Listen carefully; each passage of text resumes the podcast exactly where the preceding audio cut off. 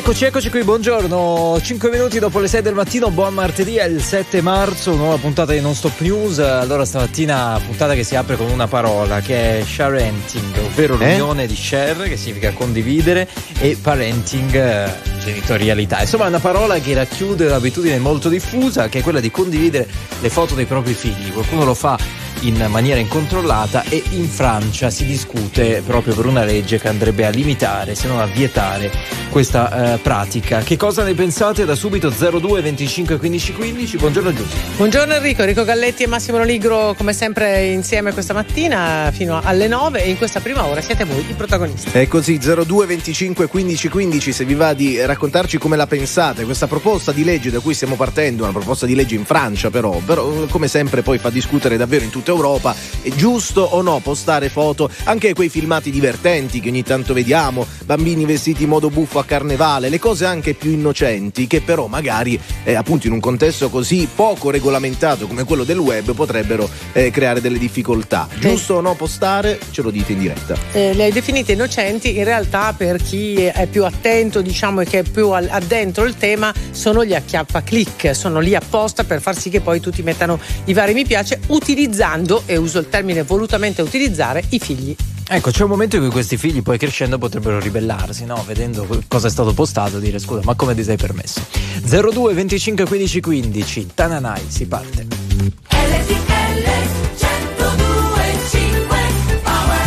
Non c'è un amore senza una ragazza che pianga, non c'è più telepatia. È un'ora che ti aspetto, non volevo dirtelo al telefono. Eravamo da me, abbiamo messo i police. Era bello finché ha bussato la police. Tu fammi tornare alla notte che ti ho conosciuta. Così non ti offro da bere, non ti ho conosciuta. Ma ora addio, va bene amore mio.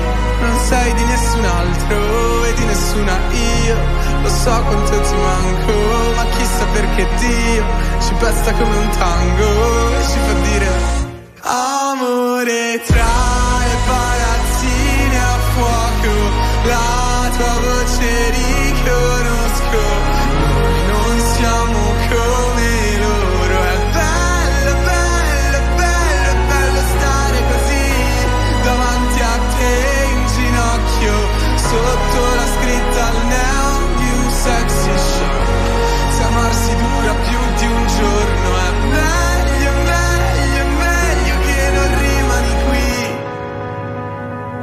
tornerò un lunedì. Come si salva un amore se è così distante? È finita la poesia. È un anno che mi hai perso e quel che sono non volevo esserlo. Eravamo da me, abbiamo messo i police. Ridevamo di te che mi sparivi nei jeans. Fammi tornare alla notte che ti ho conosciuta. Così non ti offro da bere, non ti ho conosciuta. Ma ora addio, va bene amore mio. Non sei di nessun altro e di nessuna io. Lo so quanto ti manco, ma chissà perché Dio ci presta come un tango e ci fa dire amore tra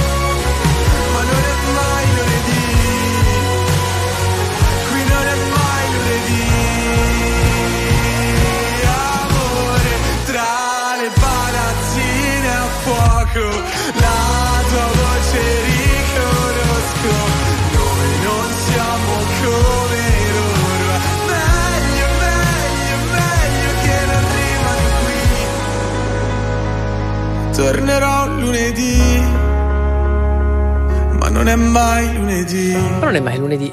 Così chiude Tango di Tananai. In effetti siamo già arrivati a martedì. Sono le 6 10 minuti. Buongiorno. Eh, parliamo di social, nello specifico un po' con questa idea francese di vietare ai genitori di postare le foto dei figli, ma finora è solo un'idea. Ne parliamo con voi. Con chi nello specifico? Massimo. Marcello, buongiorno. Buongiorno. Ciao, ciao, ciao Marcello. da dove ci chiami? Ciao, eh, da Roma RTL è anche nostra. Benissimo, dici tutto, cosa ne pensi?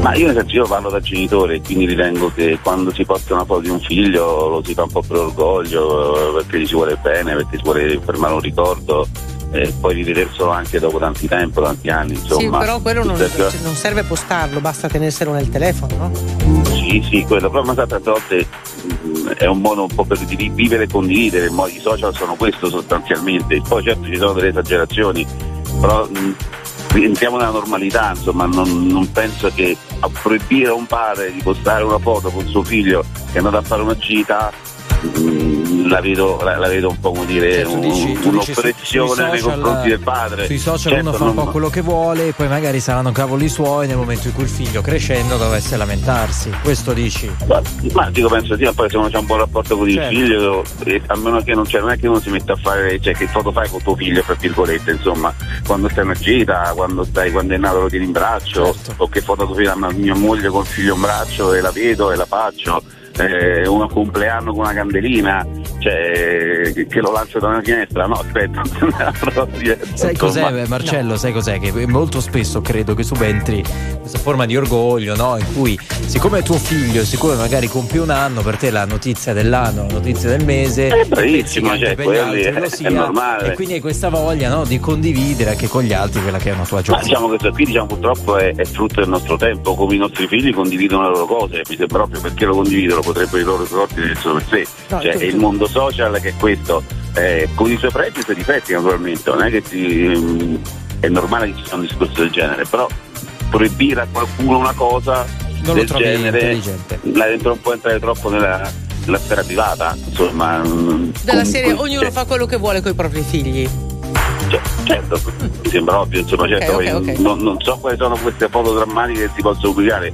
E di piccolo c'è i ciuffetti, chi è che non ce l'ha avuti? No, no, no, no, no, no cioè, non, è, non è negata la tipologia di foto è proprio per non mettere diciamo, in esposizione questi figli che tra dieci anni potrebbero dirti guarda hai usato le mie immagini e a me non va bene sì e c'è anche tutto un tema legato alla privacy alla protezione no, delle immagini dei minori che va, foto che vanno a finire nel dark web cioè c'è tutto un sistema insomma anche di sicurezza però evidentemente non è un tema che i genitori italiani eh, diciamo considerano reale. Ciao Marcello. Grazie ciao. Sì. Ciao, ciao, ciao. Allora, 02 25 15 15, Michelle, buongiorno.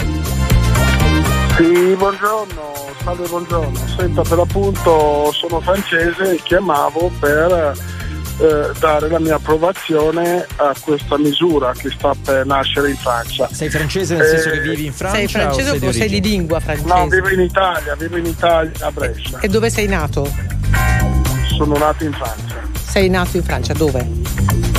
Parigi Mannavalè, la banlieue parigina no. Oui, oui, oui, oui. Ok. Oui, oui, oui, Va bene, dai, perché sei favorevole? Secondo te qual è il punto Sono, di questa questione? Sì, il punto qual è? È che finalmente eh, bisogna mettere porre fine all'irresponsabilità di certi genitori perché conoscendo la cyber criminality che c'è a giro, conoscendo quanti cellulari sono stati violati dagli hacker per rubare foto dei minori, eh, la legge francese ha ben pensato di porre fine a questa, a questa cosa, perché ci sono dei genitori che pur di guadagnare, pur di fare pubblicità, usano i propri figli per, a, a, a fini propri. Cioè, qualcuno poco fa diceva Uh, uh, i genitori possono fare propri, cioè uh, ha fatto la domanda alle Grenzi no? dicendo un genitore può fare dei propri figli quello che vuole ho fatto la domanda alle Grenzi, ho sentito. Sì, un quindi... genitore non deve fare dei propri figli quello che vuole, assolutamente no. Siamo genitori, ma dobbiamo anche essere responsabili. Quindi, però, non scusami, hanno... Michelle, tu te la stai prendendo un po' con mh, mm, i VIP, tra virgolette, no? Perché non è che la persona normale il guadagna i figli, no? Sì, ma, ma, guardi, guardi, anche la persona normale diamoci del tu. Dai, stanno prendendo questo vizio anche dai VIP, eh? perché i VIP vengono visti come dei modelli, Certo, eh, i certo. famosi influencer e varie e varie. Attenzione, e questo è il pericolo. Questi intanto si fanno i miliardi, i milioni guadagnandosi i propri figli e la persona normale non guadagna niente, ma intanto dice suo figlio magari diventerà famoso.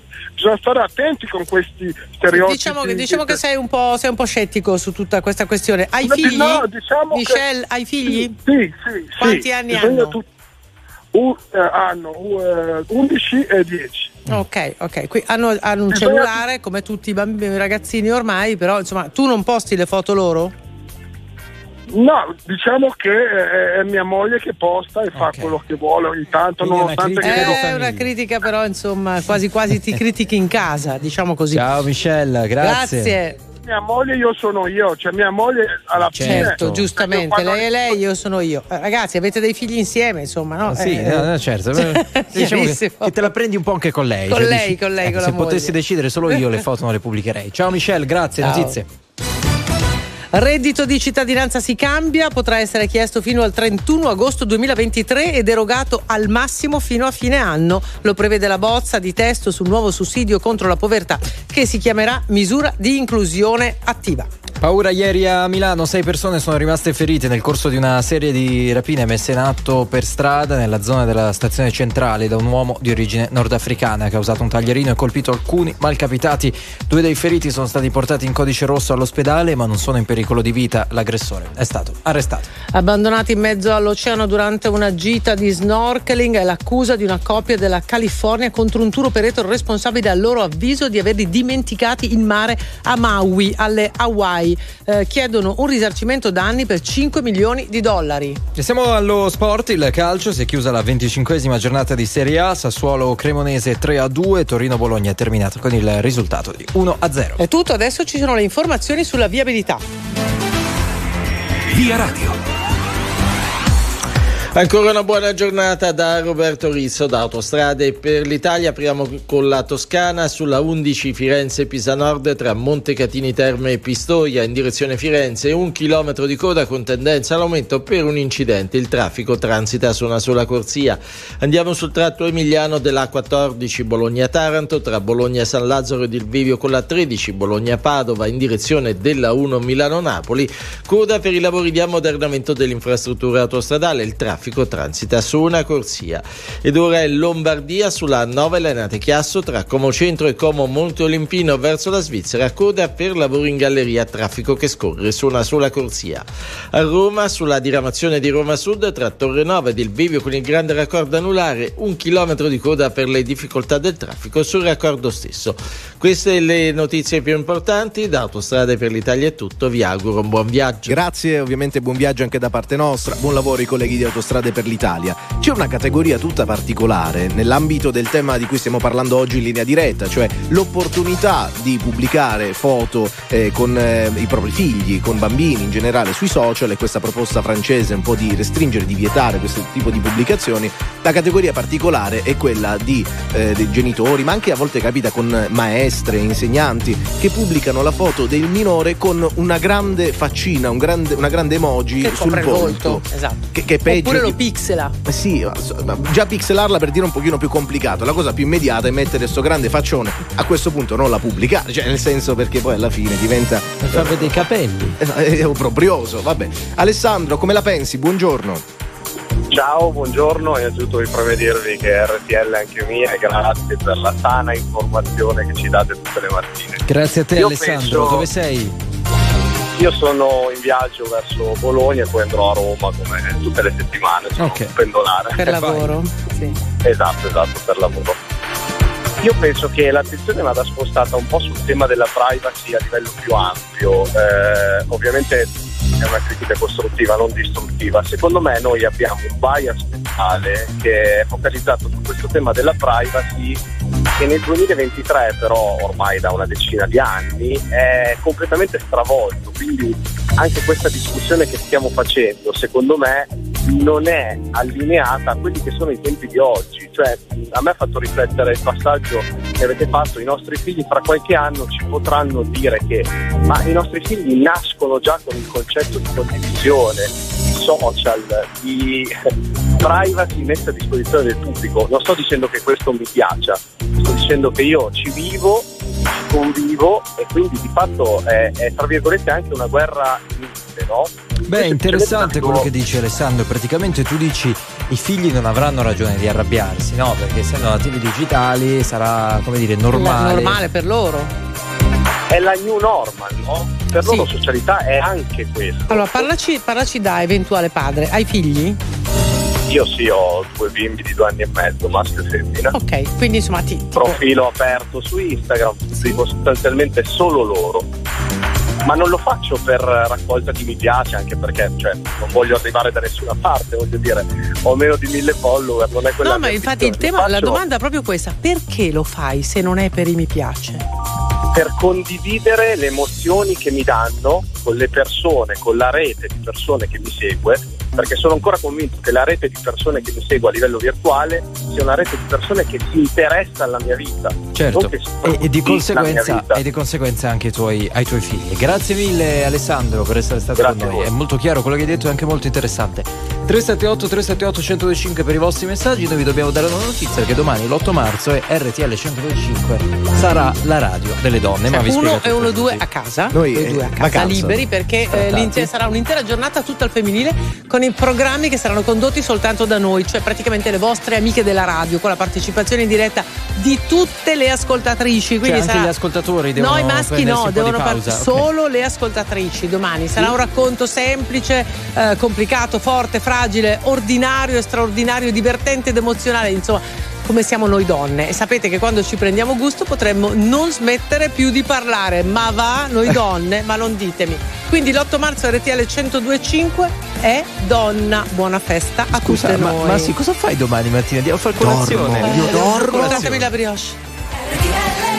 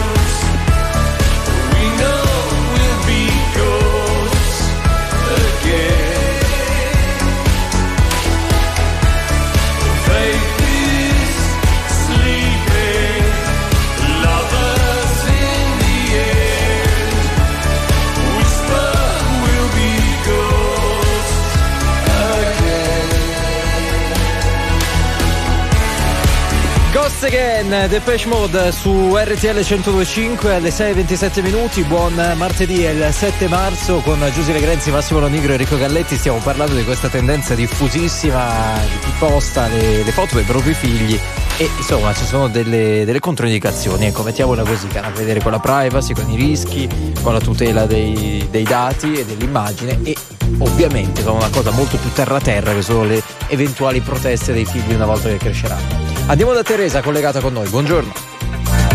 Buongiorno, RTL eh, sono appena entrata al lavoro, però mi concedo questi 5 minuti, 5 no, molto meno. Allora, eh, ci, ci dici per favore dove sei e che, che lavoro fai? Eh, vabbè, io lavoro per un'azienda che fa catering. Sì. Eh, in questo momento però siamo all'interno di una struttura ospedali- ospedaliera ex manicomio. Perfetto. E, e- e niente, e io non sono d'accordo sull'esagerazione perché è carino ma- magari eh, guardare anche i figli dei nostri amici che non vediamo spesso crescere, la foto carina del compleanno, l'esagerazione non va mai bene. E poi io la vedo come una privazione della libertà di questi genitori, in fondo siamo un paese liberi dove e, e la cosa bella è poter fare quello che si vuole sempre nei limiti, tutelando i minori, non quelle foto eh, magari imbarazzanti e tutto. Pronto? Sì, sì, no, ti stiamo Stiamo ascoltando. ascoltando Teresa. con grande attenzione. Ah, e poi il fatto che i, i ragazzi crescendo potrebbero non essere d'accordo, potrebbero anche non essere d'accordo sull'orientamento religioso e che gli, gli viene imposto, alla fine poi uno sceglie di fare quello che vuole. Mm, Però Tutto ormai qua. le foto pubblicate sono pubblicate. Sì, ma tanto il bambino cambia aspetto, eh, cresce, cambia aspetto, magari nessuno lo riconosce più. Certo, Teresa, però uno può rispondere, cioè se ci sono delle regole, no, de- anche delle leggi, pensiamo ad esempio all'informazione, che tutelano, tutelano la riservatezza dei minori, eh, perché sui social non, dev- non devono valere queste regole? il genitore che ha la patria potestà del figlio, quindi nei limiti, non, fu- non foto eh, sconce di, di porno, quelle cose là, eh, alla fine sono io che tutelo mio figlio. Certo, la legge è questo che però mi dice. sempre ricordandosi che pubblicando una cosa sui social uno la rende in qualche modo pubblica, no? E nulla Eh, vieta agli altri, tutti- no dico nulla Penso vieta agli altri di riutilizzarla. questo. Allora, io non condivido quando qualcuno posta qualcosa e viene eh, criticato e si lamenta. Se io la metto lì è perché tutti la possono guardare e tutti possono esprimere un, Un loro giudizio, parere. quindi possono criticare, diciamo così. Ok. Oh, Ovvio, e mi possono criticare. Questo non mi piace delle persone, perché se io pubblico qualcosa ho la consapevolezza che questo qualcosa possa essere una cosa positiva per gli altri o negativa e devo accettare eh, diciamo, ciò che mi si dice. Quindi insomma tu hai Eh, figli? Sì, sì, Hai una figli e, 28. e pubblichi? Ovvio, ogni tanto, perché mi piace, mi piace farlo, ma non sempre. Ci sono delle persone che ogni Meno giorno male. ti postano questo bambino che alla fine tu non ne puoi più. Eh basta. certo, no, infatti dici vabbè sarà pure bello, sarà pure tuo figlio, E però... pensi fratelli anche Eh, meno. che due anche scatole, no? Eh, ce li abbiamo tutti, i fi- figli o comunque amici, sto per dire. Vabbè. Eh. Teresa, eh, cosa si mangia oggi? Cosa prevede il menù? Scusa, possiamo chiedertelo? Ah, il menù, certo, perché è in catering. Allora, Che cosa io mi fate? trovo nella, nella distribuzione no food, nel senso che Ecco, lei eh, non, non niente, cucinato. niente. Che vuol dire no Catering, food? ma no cibo. No cibo. Piatti, piatti, piatti, bicchieri, Ah, solo le stoviglie? tutto ciò che serve per il monouso. Hai capito? Ah, Comunque cioè, questa- vabbè, ah, Qualcun altro poi lo riempie. Teresa, è come alle feste, è come alle feste, ognuno porta qualcosa, tu porti piatti e bicchieri e qualcun altro cucina. Ciao Teresa, un abbraccio, ciao. Ciao, buona giornata, buon lavoro. Ciao. Il presidente della Repubblica Mattarella, parlando all'Università della Basilicata, è tornato sulla tragedia di Cutro. Ha coinvolto e commosso l'Italia. Il cordoglio deve tradursi, tradursi in scelte concrete da parte dell'Italia e dell'Europa, ha detto il capo dello Stato. Il prossimo Consiglio dei Ministri si riunirà a Cutro in Calabria, teatro del drammatico naufragio di migranti. Lo ha comunicato Palazzo Chigi con una nota. Intanto oggi e domani il ministro dell'Interno Matteo Piantedosi riferirà in Parlamento sui presunti mancati soccorsi.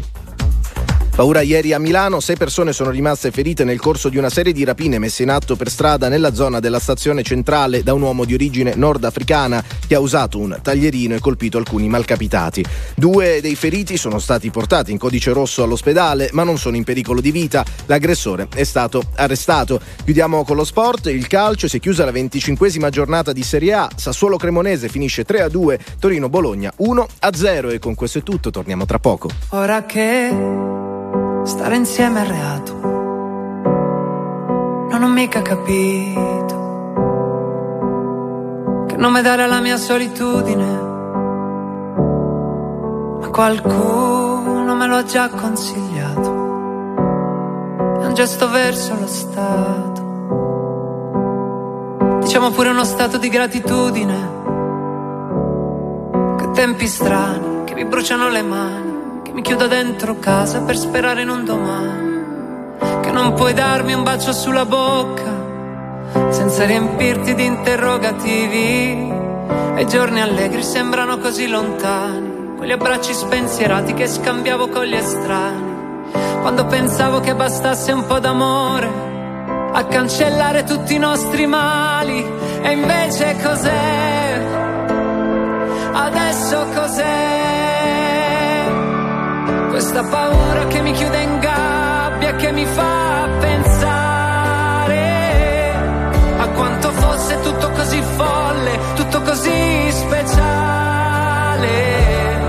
Avrei dovuto darti un altro bacio e dirti aspetta che ritorni il sole, invece di lasciarti andare via, invece di lasciarti andare. Ma ora che la mia casa è splendente, questo disinfettante.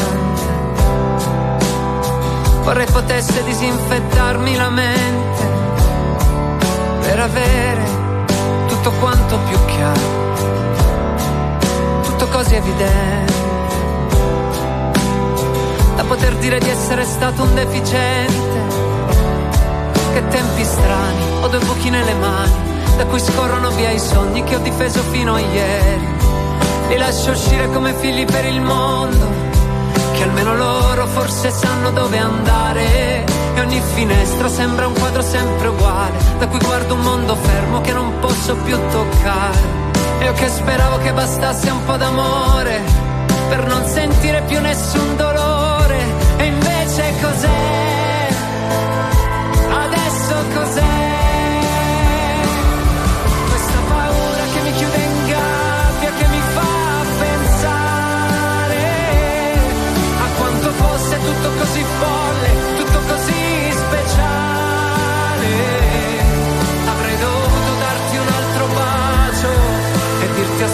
Che ritorni il sole, invece di lasciarti andare via, invece di lasciarti andare.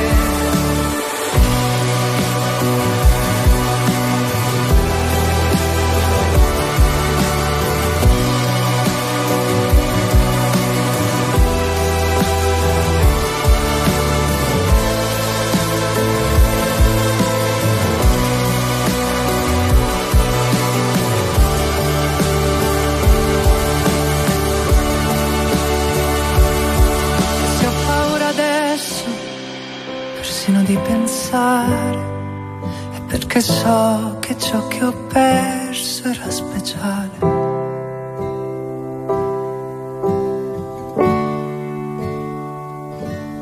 Così speciale.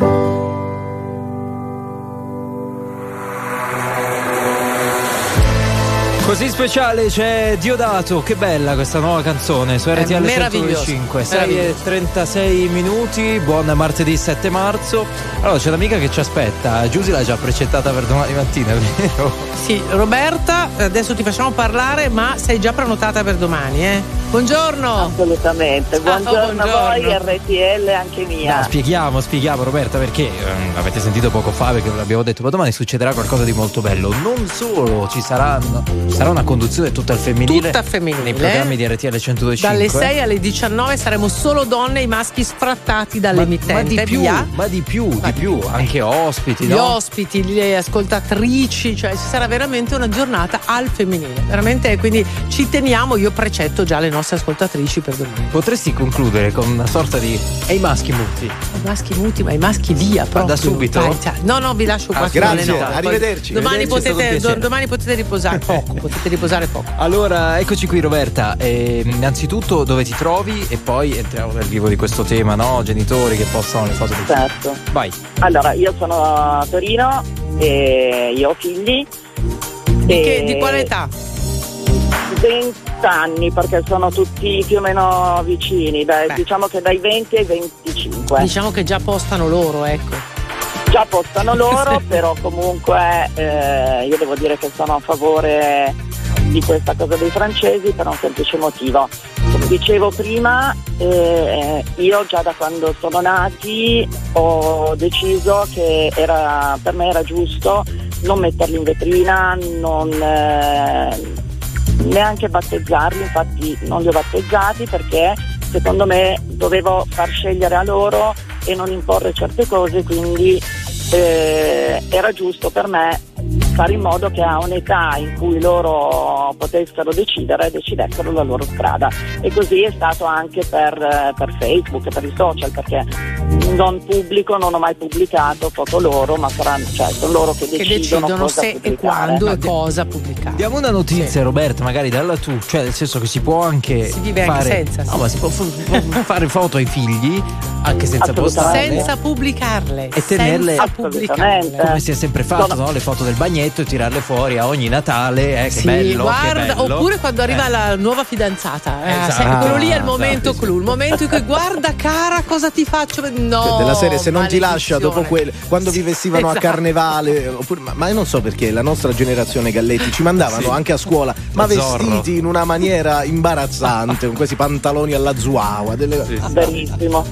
Bello, bello. Quindi sì, sei d'accordo con questa ipotesi francese, Roberta. Grazie davvero. Sì. Intanto buona giornata, ti aspetto domani. Eh, ormai è promesso. Aggiungo, aggiungerei Dai, solo una cosa, dai. che alla fine di questo i miei figli mi hanno ringraziata perché secondo loro era la decisione migliore perché effettivamente non ho imposto nulla ma loro hanno avuto la possibilità di decidere. Certo, grazie Roberta, ti Grazie, abbracciamo. grazie. Buona giornata, a domani. Allora, vorrei notare con quale arguzia l'ascoltatore, un ascoltatore ha scritto questo messaggio. Mm. Domani è la festa della donna Sì. e fate lavorare le donne Eh. e gli ometti riposano. Ora, ha, Beh, ha un po' ragione, no? Allora, sì. capo, capo, No, allora, no, domani no, no. lavorano solo gli uomini e noi a casa. No, no, no, domani, domani mattina poi vado in piscina. Ti sei eh, già sai, organizzato, Vado a nuotare, vado a nuotare.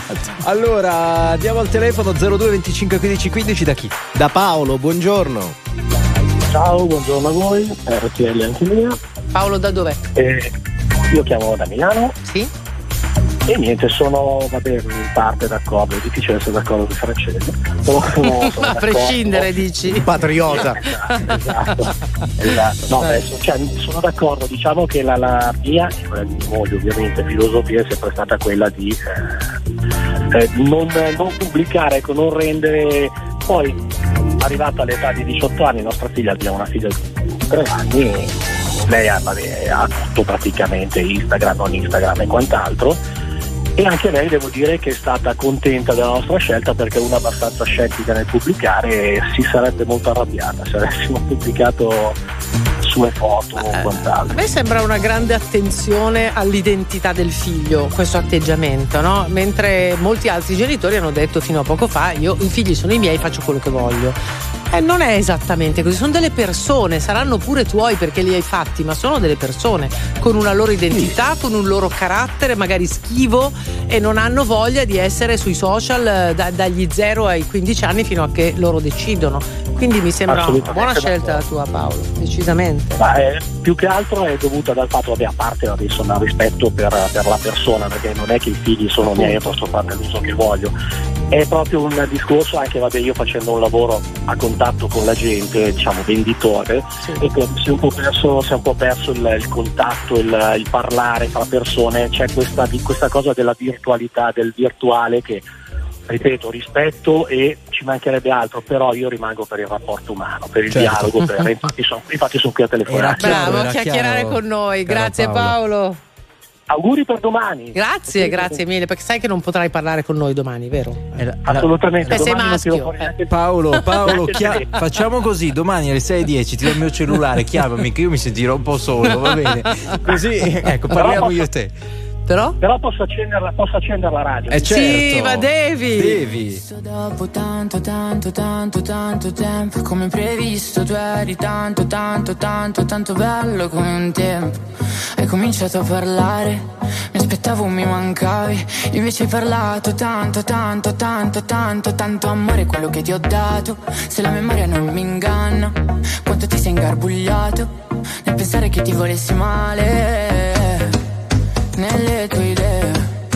Alla fine sbottato hai detto guarda tanto, tanto, tanto, tanto amore tu sei.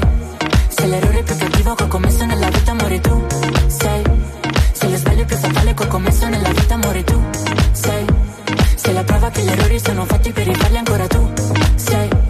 La puttana che ha ridato un senso ai giorni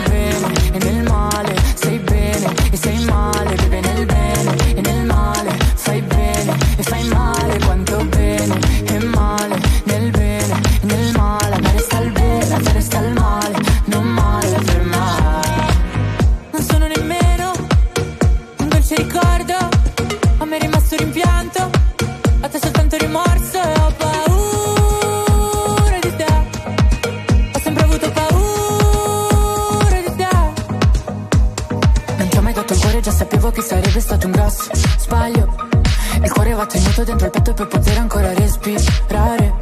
L'amore è solamente di chi prova amore, non è di chi lo riceve. E io che l'ho provato ad ogni tocco tuo, posso dire che a me è rimasto il bene, a te il male, a me il bene, a te il male, beve nel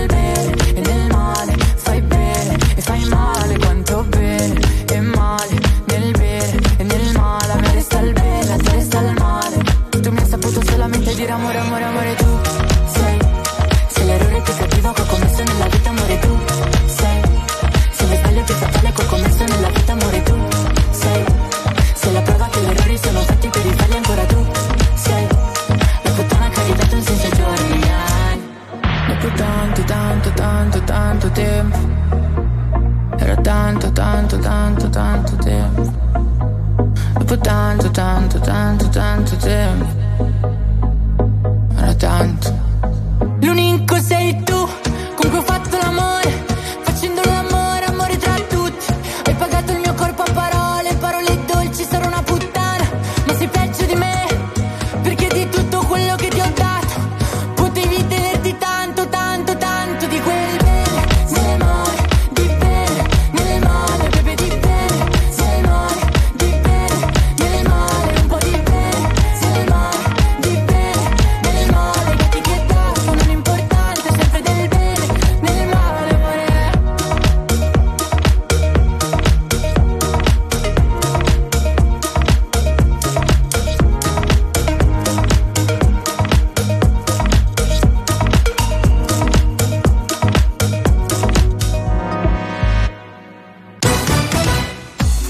Le ultime notizie, eh, paura ieri a Milano, sei persone sono rimaste ferite nel corso di una serie di rapine messe in atto per strada nella zona della stazione centrale da un uomo di origine nordafricana che ha usato un taglierino e colpito alcuni malcapitati. Due dei feriti sono stati portati in codice rosso all'ospedale ma non sono in pericolo di vita. L'aggressore invece è stato arrestato. Reddito di cittadinanza si cambia, potrà essere chiesto fino al 31 agosto 2023 ed erogato al massimo fino a fine anno. Lo prevede vede la bozza di testo sul nuovo sussidio contro la povertà che si chiamerà misura di inclusione sociale.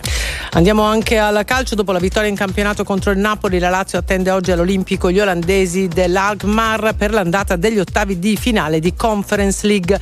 Calcio d'inizio alle 18.45. Intanto nei posticipi della 25esima giornata di A, Sassuolo Cremonese 3-2 e Torino Bologna 1-0. 6.46 minuti, l'ultima parte di questa prima ora insieme dedicata a voi allo 02 25 15 15. Parliamo di share renting, l'abbiamo definito così, lo hanno definito così. Noi eh, con sgomento apprendiamo questi termini nuovi, cioè eh, la, la, pratica di pubblicare foto dei propri figli eh, anche quando sono magari molto piccoli e un domani magari loro potrebbero non apprezzare la cosa, oppure ci sono tutta una serie di rischi collegati alla pubblicazione di foto di minori in rete. In Francia si pensa di vietare questa pratica. Siete d'accordo? No, ci sono delle vie di mezzo, ce lo raccontate in diretta. C'è Tiziana, buongiorno e benvenuta. Buongiorno RTL anche mia.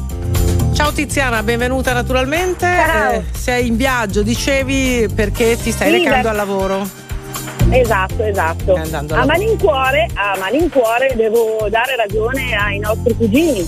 Ai francesi, ai francesi. Mamma se mi rode sta cosa. Perché? Però... Perché? Perché? Perché, perché deve dargli ragione? Eh, non si fa. Eh, perché gli devo dare Io- ragione. voi sa- tu sai che sono appassionata di Francia, vero? Te lo devo dire, hai detto qua rimanga Ah, eh, lo qua. so, lo però so. io, cioè, Eh, tu- lo so, tutto lo ciò so. che è Francia mi appassiona. In realtà il paesaggio più che, più che i francesi, però cioè, amo molto alcuni sono luoghi. d'accordo Quindi scusa, te, scusa, sono d'accordo eh, con eh, te. quindi gli uomini so- gli uomini francesi- in Francia domani. Mm, eh, un po', un po' mi appassiona- un po' mi Anche loro, com'è l'uomo francese? La, com'è, parla- com'è? la parlata. Sì, ma com'è fisicamente? Com'è? com'è? Beh, sono, no, tipicamente sono come noi. Come noi? Tenderebbero ad essere anche un po' più eleganti. Un po' più elegantini, a volte sì, a capito volte Tiziana? sì. Dobbiamo essere Così, noi no, italiani così. un po' più elegantini come i francesi. Va bene, va bene. Vai. Non si può generalizzare, ci sono dei francesi pessimi come pure degli italiani, quindi insomma. Ma infatti, Cambia niente. infatti. Perché tu li difendi? Scusa, che cosa. Allora, li difendo perché io non- a premessa non ho figli, quindi mi sento sempre dire non puoi capire su tutto, ovviamente. Però eh, mi è capitato più volte quando magari stai in gruppo con amici che hanno bimbi e tu stai facendo una foto premessa non da mettere sui social, perché io comunque sono poco social, ma chiedo sempre il permesso anche a me stessa, figuriamoci. Mi dicono, ah ma fai quello che vuoi, la foto è tua, sentiti libera. E questo, questo, questa strapottenza non solo verso loro stessi, ma soprattutto verso minori che io non oserei mai pubblicare, mi lascia un po' basita. Quindi sì, è giusto, perché hanno una loro identità e sono una persona. Quindi non possono decidere perché sono ancora piccoli, però bisogna guidarli in una scelta più sensata, cosa che non vedo perché l'importante è apparire e pubblicare. Più pubblico, più esisto. È E questa chiaro. cosa mi, mi infastidisce. Chiaro Tiziano, no, ma poi Quindi- naturalmente anche uno che non ha figli può avere un'opinione su questo tema, cioè non è che sia escluso Eh, dal dibattito. Sai che Eh. siamo fuori dalla società, mamma e papà, eh, attenzione. Eh, vabbè, Quindi, ce ne è faremo una ragione. Non abbiamo menti pensanti, però la mia opinione è questa, quindi ahimè sì al modello francese. Grazie, grazie mille Tiziana e buon Grazie lavoro naturalmente. Buona- Grazie. buona giornata. Ciao, Ciao, a ciao, presto. ciao. Ciao. Allora 02 25 15 15 ma prima qualche messaggio magari al 378 378 1025 Allora andiamo, andiamo a vedere, non ho figli ma se anche le avessi ci tengo troppo alla privacy, specialmente appunto con i minori, bisogna stare molto attenti perché c'è tutto il mondo della pedofilia sotterraneo e chiaramente poi eh, sono quelle le prime foto che vanno a cercare, ancora assolutamente no, che si postassero le mamme e non i figli, insomma c'è abbastanza, no, in linea di massima sui messaggi c'è una discreta contrarietà a questa, a questa ehm, abitudine che abbiamo di postare i figli, in realtà poi non è così perché in Italia ognuno posta qualcosa dei figli. Ecco poi torna molto questa che- questione del battesimo no? di chi dice, lo Sì. dicono molti ascoltatori no ma il battesimo dovrebbe essere fatto quando un ragazzo o una ragazza eh, cresce e può scegliere sì. però ragazzi adesso non è che bisogna sempre cambiare tutto cioè se ti battezzano e poi tu decidi di non essere credente pazienza Ti Hai il sbattezzi, battesimo ti fine. sbattezzi. Cioè, vai. non è che Ma sai che adesso si può fare anche fare che se vuoi, se invece ci credi tanto, prima di sposarti fai il battesimo e matrimonio. Anche, anche. Quindi insomma. Da Allora- chi andiamo? Francesco. Buongiorno Francesco. Buongiorno, allora io sono favorevole ma sono contrastato, in che senso? Allora a questo punto qui eh, toglieremo anche i bambini dai, dai, dai, come si chiama, dai, dai talk show, dai- Dalle pubblicità, dalle nei, nei talk pubblicità. show non ci sono. Bambini nei talk show. Eh, scusami, a quel punto lì stiamo, stiamo facendo l'ecc- l'eccesso fa male, insomma. È sempre fatto male. L'eccesso, l'eccesso fa male in tutto. Cioè, L'eccesso di norma? il bambino è, è che sia per il bambino che sia per l'altro. Quindi tu sei favorevole alla pubblicazione delle foto dei, dei- dei- dei propri figli? No, insomma. io sono sempre della gestione delle, delle persone, del- dei genitori. Le- I genitori hanno, penso che non vogliano il male dei figli. Automaticamente si può sbagliare come si può fare giusto. È come quando un genitore va, va a vaginare il bambino, per lui è una cosa giusta. Chi è che dice che il bambino è favorevole a questo? Ma ok, Francesco, tu hai dei figli? Sì, due. Ok. Anni? È alti, sono alti, se loro sociano da soli. Non sono- Cioè, tipo, Io sono cont- tipo quanti anni? tipo una 22 una 26. Ah, ok. Vabbè, sono Ok, ok. grandissimi. Quindi Eh, quando, e no. quando erano piccoli facevamo le fotine, le postavamo? Era un po' presto. Un po' presto, no, non c'erano, no, non c'erano i no, social. Non sono, non sono tanto. No, adesso non sono nel- nel- nel- nel- nella preistoria. Paleolitico, Beh, dici però tu. se i bambini hanno, ne hanno 26 anni, 20 anni fa ne avevano 6. Dal paleolitico Francesco, no, ma è chiaro quello che dici. Grazie, grazie mille per essere stato Ciao, buona giornata e Ciao. auguri a tutte le donne per domani. Ciao, Grazie ciao, a te.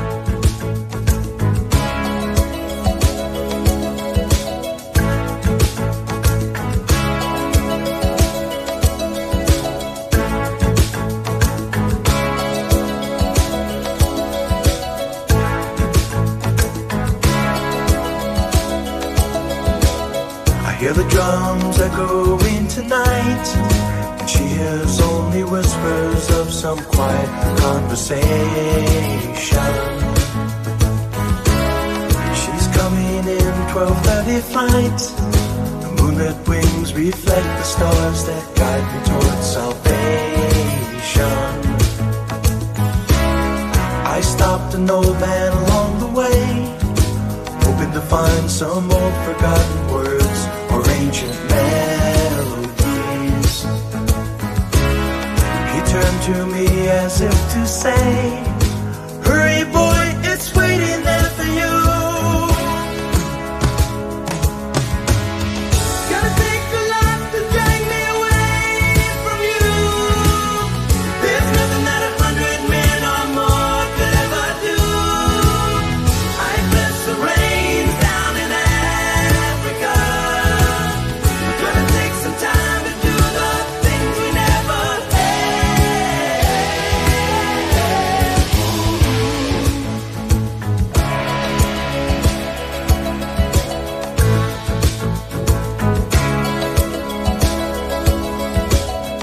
wild dogs cry out in the night as they grow restless, longing for some solitary company.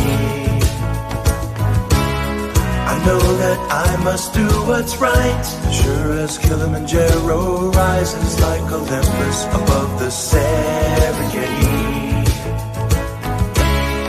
I seek to cure what's deep inside, frightened of this thing that I've become.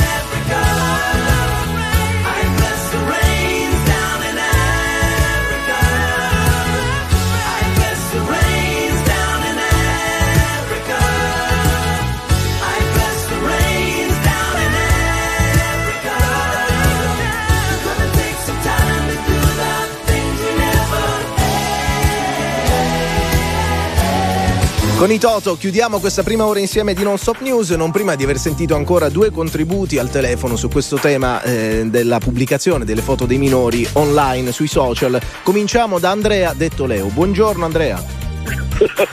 Buongiorno ragazzi. Ah, Leo o Andrea? Non ci abbiamo capito nulla qui perché uno ci dice Leo, uno ci dice come ti chiami? Scusa, qual è il nome all'anagrafe? Allora, io mi chiamo Andrea. Andrea. Andrea. Va, sì, va bene Andrea. Allora, sei Andrea e l'abbiamo appurato. Da dove chiami? Voilà. Ok, io chiamo da Imperia, sono col camion da Genova direzione Firenze. E, Ok, e sei in viaggio e ci 102 ascoltavi. E ci ascoltavi. Eh, c- io vi ascolto tutte le mattine da Bravo. anni, cioè, Bravo, cioè, bravo, sei fedele. bravo. Continua pure così. Eh, esatto. cosa allora, ne pensi? Niente, in merito alla discussione del giorno, io direi che era ora e quindi sono favorevole eh, alla messa in discussione dei francesi di, questa- di questo tema molto importante. Cioè, era ora che uno- qualcuno si facesse avanti perché c'è un una, un- una- proprio una fobia di, di esistere, di, di essere sui social. Ma eh, il genitore, non- secondo me, io non sono genitore, ho due nipoti, premetto, che come fossero i miei figli, ah, premesso. Quindi eh, io direi che un genitore, non- secondo me, non ha il diritto di postare eh, le foto in qualsiasi momento. C'è WhatsApp, vuoi far vedere le foto Le alle persone più care? Cioè il discorso della globalizzazione di, di mio, di mio figlio o mio nipote che Mm. ha, ha un anno, a qualsiasi età, deve essere sui social, cioè io non lo trovo va Sono d'accordo, con, sono d'accordo con quelle Ti, persone le- che ti leggo un messaggio Andrea, ma poi lo condividiamo anche con Vincenzo che ci sta aspettando. Il messaggio è questo: ho sempre pubblicato foto di mia figlia e mi fa piacere vedere le foto dei figli degli altri. Solo chi ha qualcosa da nascondere non pubblica. No, no, no, questa è provocazione. Sei provocare. C'è una provocazione che non ha, non ha, sen- non ha Che non ha né senso. Allora Andrea ti salutiamo perché Ciao, dobbiamo andare da grazie. Vincenzo. C'è Vincenzo che ci aspetta. Grazie, buon viaggio. Grazie ragazzi, ciao. ciao. Ciao Vincenzo, eccoti. Ciao, buongiorno. Allora, sei d'accordo o non sei d'accordo con Andrea? Mm, No, non sono d'accordo Perché? perché. Aspetta, ma già siamo in diretta? Sì, sì, certo. Sì, certo. Ah, ok. Sei veloce della R- luce. Vai, Ok, RTL è anche mia. benissimo. Prego. Allora, chiamo da Napoli e niente, io sono, sono contrario a questa cosa perché secondo me è una delle cose più inutili sui social perché si dovrebbero preoccupare di altro nei, social, di quello che pubblicano, no? Di- delle foto dei bambini. Perché eh, vi ripeto, non penso che un bambino quando cresce poi va a dire vicino al padre papà mi hai pubblicato su Facebook, a parte che non la troverà mai più quella foto dopo 15 anni. Però sono Su questo qualche favorevole dubbio, ecco.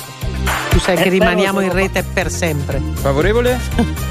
Sono favorevole a, a quella legge che vogliono vietare l'uso di, eh, dei social fino a 15 anni. Ok, ok, sì. Lì questo- sono favorevole. perché Questo è un altro fronte eh, e riguarda insomma il coinvolgimento, il coinvolgimento dei minori in prima persona. Fatto bene a ricordarlo. Dobbiamo Grazie. salutarci. Ciao, Ciao. Vincenzo. eh, buona giornata Anche a voi. te, buoni viaggi. Grazie. Ultime news, Giovanni Ferria.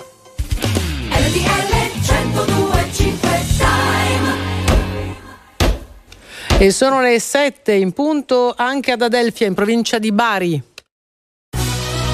RTL 1025 Giornale Orario.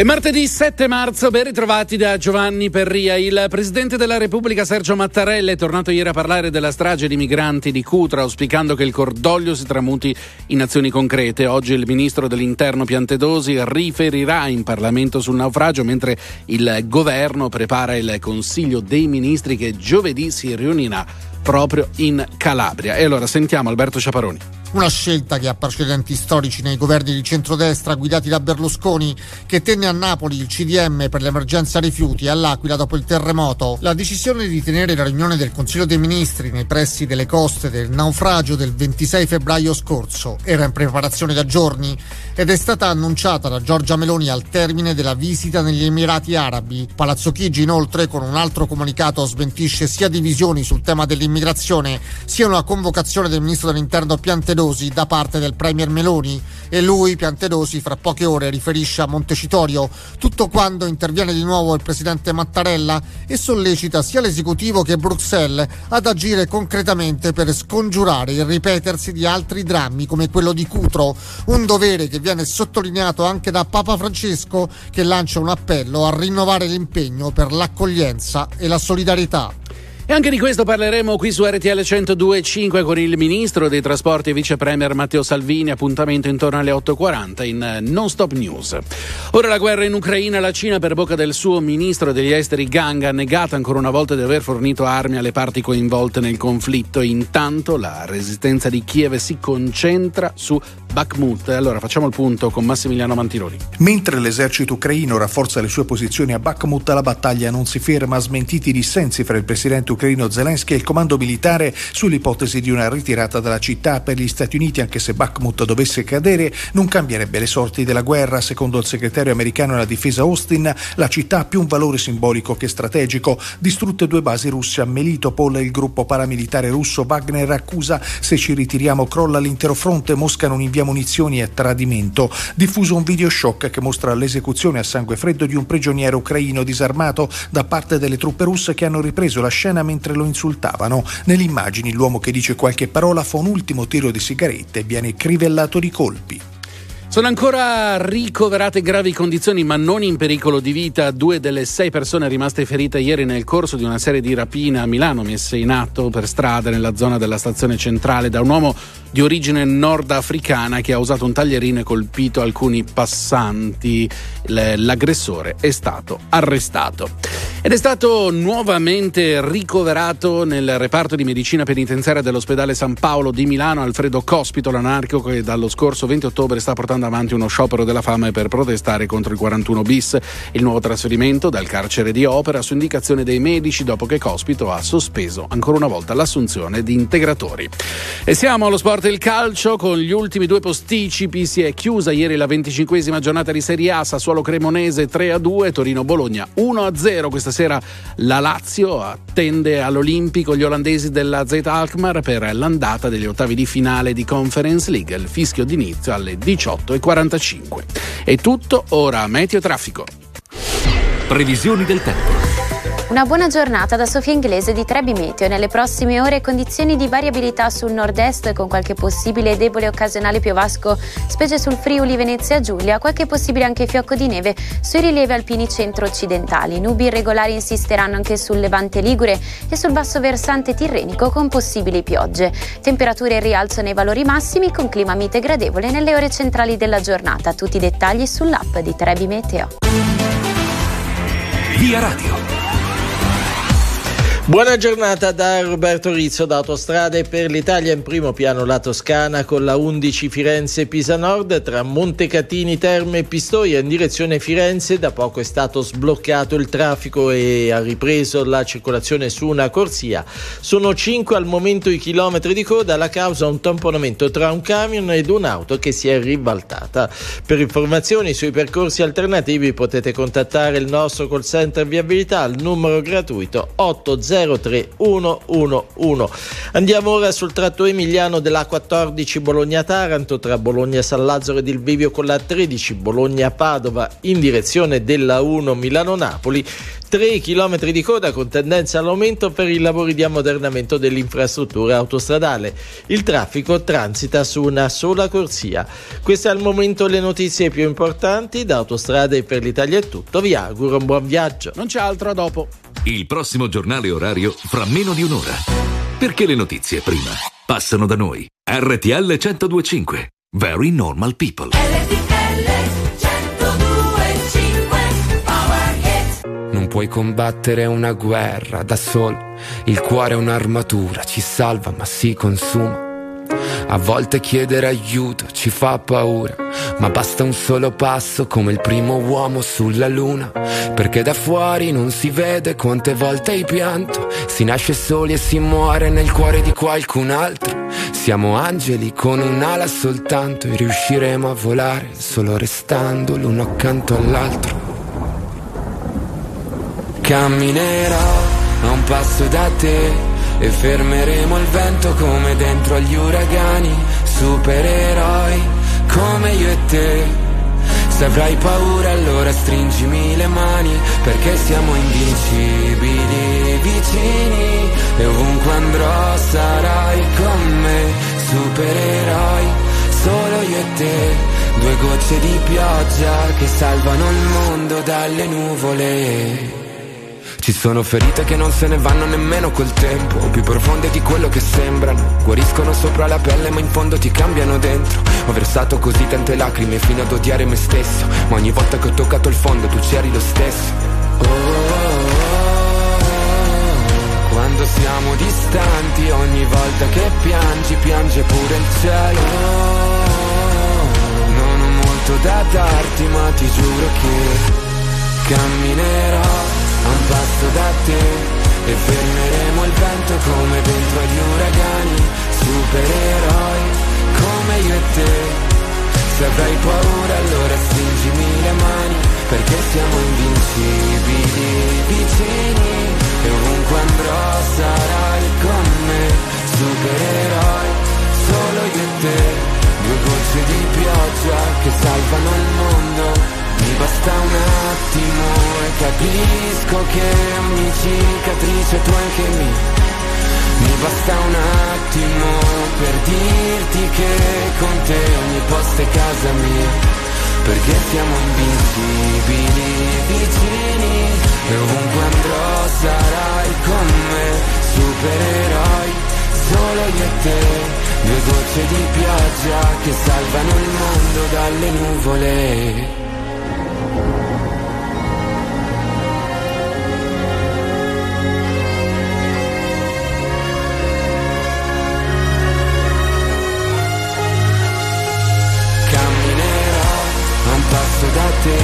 e fermeremo il vento come dentro agli uragani, supereroi come io e te. Se avrai paura allora stringimi le mani, perché siamo invincibili vicini e ovunque andrò sarai con me, supereroi solo io e te. Due gocce di pioggia che salvano il mondo dalle nuvole. Davide Giacalone ogni mattina analizza e commenta. Non per compiacere, ma per capire. Non per stare da una parte o dall'altra, ma per saper stare al mondo. Eccoci qui alle 7 e 9 minuti, la rassegna stampa di RTL 1025, il nostro news, martedì 7 marzo, aperture spesso dedicate ancora alle, alle, indagini, a tutta la questione della tragedia a Cutro, ma si comincia anche a parlare del nuovo reddito di cittadinanza, ieri anticipato dal Corriere. Eh, buongiorno e bentornato a Davide Giacalone. Eccoci, buongiorno, bentrovati. Buongiorno Davide, allora partiamo dalla prima del Corriere della Sera. Importi più bassi e per meno tempo, controlli più rigorosi, stretta sugli abusi e soprattutto incentivi alle imprese. Il cuore della riforma del nuovo reddito di cittadinanza che come dicevamo ieri da settembre si chiamerà Mia. Il titolo è Sgravi di due anni se si assume chi percepisce il nuovo reddito. Il sole 24 ore, nuovo reddito di cittadinanza, due anni di sgravi dalle assunzioni. Si parla naturalmente di lavoro. Allora, ieri appunto commentavo, premesso che si tratta di anticipazioni, eh, cioè quello si dice pare che ci sia scritto, quindi come sempre prima aspettare i testi, però se si possono evitare alcuni errori, ieri commentavamo le, diciamo, le quantificazioni. In realtà, al di là della questione controllo o altro, sembrerebbe che non cambia il concetto, cambia la spesa e, e, e, esprimevamo ieri alcune opinioni. Oggi su Corriere della Sera si illustra questa cosa. Chi assumerà, le imprese che assumeranno i eh, percettori di reddito di cittadinanza, naturalmente quelli occupabili ovviamente, eh, riceveranno eh, un sgravio fiscale per due anni. Eh, se così fosse, credo che sarebbe un errore, quindi se si può evitarlo è meglio. Perché? Perché tra i percettori del reddito di cittadinanza ad oggi ci sono all'incirca 400.000 persone che potrebbero lavorare. Eh, di queste 400.000, sì e no, un, un 10% sa, cosa, sa cosa, sa fare qualche cosa. Allora il tema è glielo devi insegnare.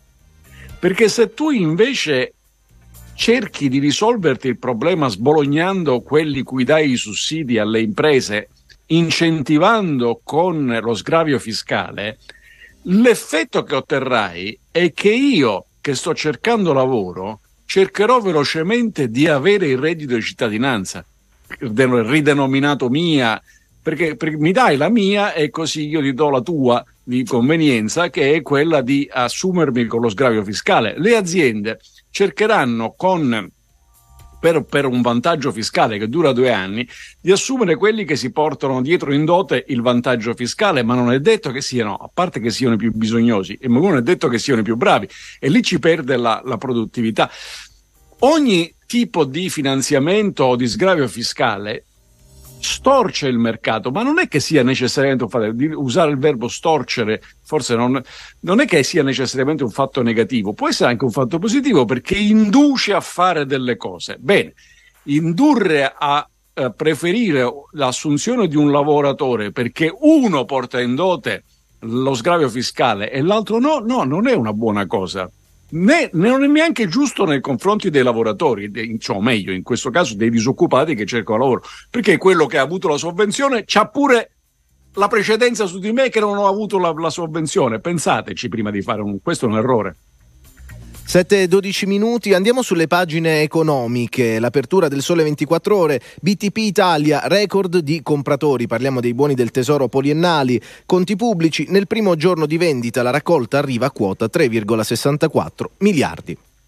Allora, due cose, intanto c'è un aspetto positivo che viene sottolineato dal, dall'accoppiamento in prima pagina del Sole 24 Ore, ma non molto colto dagli altri giornali, cioè da una parte i tassi di interesse crescono, il, l'investimento, l'acquisto di titoli obbligazionari, obbligazionari del debito pubblico, i BTP, sono massicci, però le borse vanno bene. Cioè, normalmente poi potrebbe, potrebbe, capitare, non è che sia una regola proprio, non è la regola dei vasi comunicanti e per forza è così, cioè, può funzionare in maniera diversa, che contemporaneamente la borsa ne risente, scende, invece va bene. Questo, se non altro, ci racconta che c'è tanto, rispor- tanto risparmio, ma proprio tanto, cioè, per esempio, stagnante sui conti correnti. E con iniziative come quelle del BTP Italia, in qualche modo porti via questo risparmio dai conti correnti, quindi in una condizione inerte, e gli dici: Senti, ti faccio guadagnare qualcosa. Per la verità, ti faccio perdere un po' di meno, nel senso che l'inflazione va un po' più velocemente perché il BTP Italia ha questo straordinario successo che viene decantato dai giornali? È perché paghiamo bene. Perché se io prendo un titolo del debito pubblico tedesco, eh, ci prendo poi, mi, pagano molto meno, quindi è più caro. Invece quello italiano costa di meno, o meglio, mi rende di più e, e, e, mi copre di più sull'inflazione. Questo però è un costo maggiore per l'Italia, dice Giorgetti, ministro dell'economia eh, oggi ha rivolto alla Banca Centrale Europea, se, se alzate i tassi è un problema per l'Italia. È sempre la stessa questione. Se raccontiamo il, il, la, la realtà a partire dal bilancio pubblico, vi garantisco che ogni aumento del tasso di interesse è un problema perché abbiamo tanti debiti. Ma se al tempo stesso nell'altra pagina festeggi il BTP Italia, dove sei tu che hai aumentato la rendita del BTP? Perché così ti sei trovato i compratori, cioè ti sei trovato quelli che ti prestano i soldi e quelli che ti prestano i soldi ti prestano i soldi perché ci guadagnano di più. Allora ricordati di eh, eh, dire, avvertire l'umanità che da, eh, l'aumento del tasso di interesse è un bene per i risparmiatori, nonché uno degli strumenti, non è che sia proprio le, la bomba atomica, ma insomma comunque uno degli strumenti per combattere l'inflazione. Se no sembra che il nostro unico problema è far quadrare i conti del bilancio pubblico, non è, non è proprio così. Allora, eh, tra poco andiamo anche all'estero, alle 7.15 prima però le informazioni sulla viabilità. Via Radio. Ancora una buona giornata da Roberto Rizzo da Autostrade per l'Italia sempre in primo piano la Toscana con la 11 Firenze-Pisa Nord tra Montecatini Terme e Pistoia verso Firenze 5 km di coda per un tamponamento tra un camion ed un'auto che si è ribaltata. Il traffico al momento transita su una sola corsia. Per informazioni sui percorsi alternativi potete contattare il nostro call center viabilità al numero gratuito 803 111. Andiamo ora sul tratto emiliano della 14 Bologna-Taranto tra Castel San Pietro del Vivio con la 13 Bologna-Padova in direzione della 1 Milano-Napoli, 3 km di coda con tendenza stabile per un cantiere rimosso e traffico che transita su tutte le corsie. Ripercussioni sulla 13 Bologna-Padova con 3 km di coda da Bologna Interporto verso la 14. Queste le notizie più importanti da Autostrade per l'Italia è tutto, vi auguro un buon viaggio. Grazie, naturalmente ci riaggiorniamo dopo con eh, le, le, altre notizie di viabilità. Torniamo sulle eh, pagine dei quotidiani, a pagina 14 del Corriere, dicevo andiamo all'estero perché domenica si sono tenute le elezioni parlamentari in Estonia, titola il Corriere Vince Callas, la premier pro-Ucraina. Eh, se ne parla anche nel box in prima pagina sulla ragione, appunto il titolo è Estonia, si è votato in Estonia, paese delicato, scrive la ragione ex impero sovietico. Non solo il partito filo Putin è stato sconfitto, ma i due partiti liberari hanno la maggioranza assoluta in Parlamento. Chi conosce Mosca la evita accuratamente. Sì, eh, vi dico, questa mattina una certa sensazione me l'ha fatta perché c'è questo trafiletto interno al Corriere della Sera. Lo abbiamo messo noi ieri mh, sulla prima pagina e quindi oggi in edicola della Ragione e sulla prima pagina del Foglio. Per il resto silenzio, ma sapete l'Estonia è un piccolo paese, poi che significato ha quel voto? Quanto può interessare gli italiani? Eh, però mi ha colpito quando questa mattina ho aperto, anzi non senza neanche aprirla, la prima pagina del Financial che non è proprio un giornalino della provincia estone, eh, ce l'ha come titolo di testa. Perché è un voto importante e significativo? Perché in Estonia partì la stessa campagna. Se voi tornate, oggi c'è un bel pezzo di Rampini su questo, sul Corriere della Sera. Se voi tornate a un anno fa, là, uh, uh, quando partirono le sanzioni, e saremo rovinati, e le sanzioni colpiscono solo noi, non colpiscono la Russia, e creperemo di freddo. Eh perché? Però le nostre esportazioni sono aumentate, noi siamo cresciuti e la Russia è andata in recessione, il gas oggi costa meno di quanto costasse prima della guerra in, in, della Russia in Ucraina.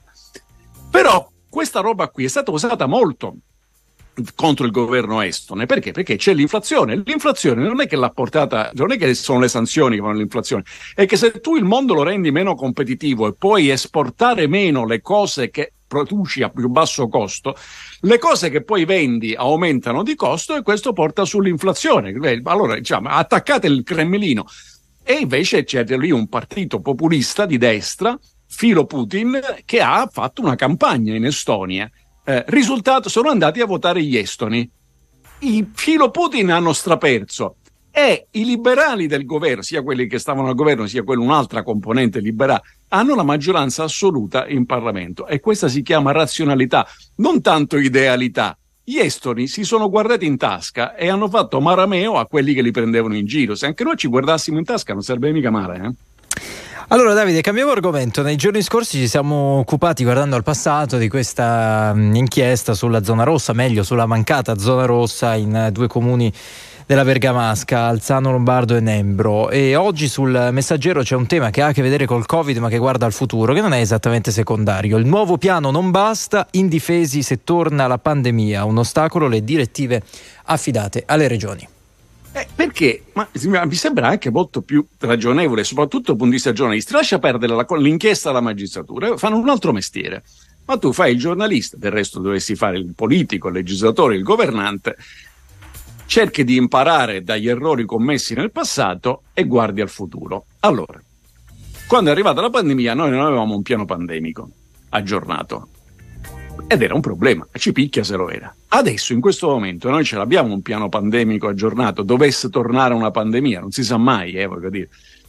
La risposta è sì, ce lo abbiamo. Ah beh, cioè, meno male, e questa l'abbiamo imparata. Ma cioè, potrebbe funzionare? La risposta è no. Perché? perché il piano pandemico è elaborato a livello nazionale e presuppone un sistema sanitario nazionale, ma tu non ce l'hai un sistema sanitario nazionale, tu hai tanti sistemi sanitari regionali e l'applicazione del piano è demandata alle regioni, per cui sarebbe esattamente come l'abbiamo vista, in alcuni posti le cose andavano meglio e in alcuni altri posti le cose andavano peggio. L'hai capito che è questo che devi imparare? Ma lo devi imparare per la pandemia, ma la devi imparare anche per l'oncologia, così come per l'infettiologia, per la cardiologia e per qualsiasi altra cosa si faccia negli ospedali. Perché diamine, se uno è nato in una provincia, deve avere una condizione diversa che se è nato nell'altra provincia. No, io capisco, diciamo, un, ospedale rispetto all'altro, un'impresa privata rispetto a un'altra. Questo sta nelle regole del gioco ma non sta nelle regole del gioco l'accesso alla salute a seconda di dove sono nato o a seconda di dove sono residente. E questo problema ce l'avremmo di fronte se dovesse partire un'altra pandemia. Non credo che si possa reagire solo facendo gli scongiuri, o credo.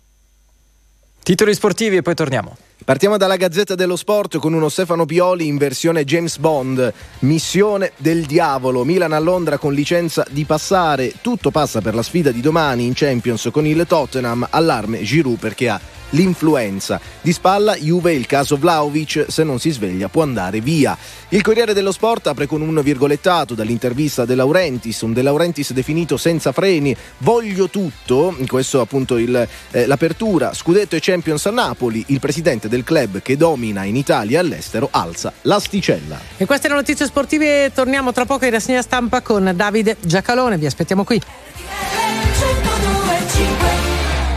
Alle 7.25 torniamo in rassegna stampa, andiamo sul Corriere della Sera, pagina 10, la russa in Israele, mai più odio, ma non risponde sul fascismo, dribbla la domanda su Fini e il male assoluto alla Knesset, i bilaterali con Oana e Netanyahu. Ne parla anche la stampa in prima pagina, c'è un titolo e una foto, condanno la Shoah, ma sul fascismo come male assoluto la russa non risponde. A me questa storia del male assoluto comincia un po' a starmi sul gozzo, perché poi ripetuta, ripetuta, la storia non consente assoluti. È inutile che ci, ci, sono, ci sono delle cose orribili che abbiamo fatto noi umani che rius- ci, ci sembrano così, così inaccettabili che spesso si dice erano cose inumane. No? Magari purtroppo non erano inumane. Allora, il fascismo, il regime di Benito Mussolini era un regime di assassini anche prima delle leggi razziali. Gobetti, Amendola, Matteotti, Carlo Ennello Rosselli, Don Minzoni, tutta gente ammazzata perché erano oppositori, perché parlavano, perché pensavano. In questo il fa- fascismo, la vergogna di Mussolini, non è diversa, non è così, diciamo, geneticamente diversa dalla vergogna di qualsiasi altro assolutismo e dittatura. Per parlare dei contemporanei di quel momento non è diversa da Stalin. Non è che voglio dire, cioè, non è che si possa fare una classifica di chi fa più schifo, fanno maledettamente schifo. Punto. Tema, cioè uno quello che dovrebbe domandare a, a, a, alla russa non è diceva, se è il mare assoluto, perché c'è assoluto?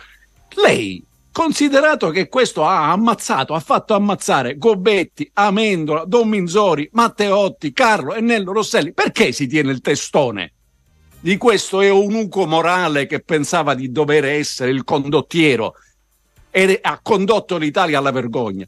Poi c'è la questione delle leggi razziali che arriva dopo.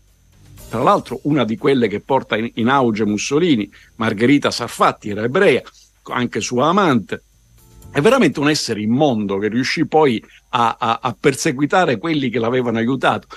Eh, poi arrivò il tema delle leggi razziali e le leggi razziali, la, l'olocausto è stato un unicum perché destinato all'eliminazione di un determinato popolo.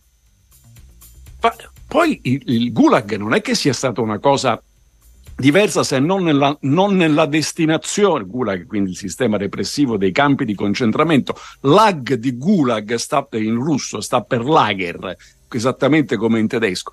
Ma non c'era, e anche lì erano perseguitati gli ebrei, e come se erano perseguitati gli ebrei, dove i pogrom erano cominciati in Russia con lo zar e continuarono col comunismo, se per questo. Però non è che ci tratta di stabilire la graduatoria dell'assoluto, ciascuno deve rispondere di quello. E questi regimi hanno in comune la voglia di ammazzare chi la pensa diversamente. In questo sono la schifezza totale. Chiunque non abbia capacità di definirli schifezza totale, per me non è un democratico. Però fine, non è che c'è l'assoluto che me lo devi dire. Allora, in questo minuto che ci resta andiamo nelle pagine interne del Corriere della Sera, si parla di Matteo Renzi, Renzi perde la causa con il Corriere e eh, la giudice eh, lo avverte, non usi i tribunali come bancomat, l'ex Presidente del Consiglio aveva chiesto 200.000 euro e adesso pagherà le spese legali. Sì, intanto la sentenza è ricorribile, eh, ma eh, c'è un problema generale, e cioè la motivazione delle sentenze è una previsione della Costituzione costituzionale perché eh, eh, per poter ricorrere avverso una sentenza la parte ricorrente deve conoscere la motivazione del perché il giudice è arrivato a quella conclusione che è legittima per carità cioè, può darsi anche che poi nei successivi gradi di giudizio venga confermata. Ma non è che la motivazione della sentenza possa essere una letteratura a piacimento dove ciascun giudice ci può mettere quello che gli pare, le sue opinioni personali e le considerazioni sull'imputato. Non si può fare.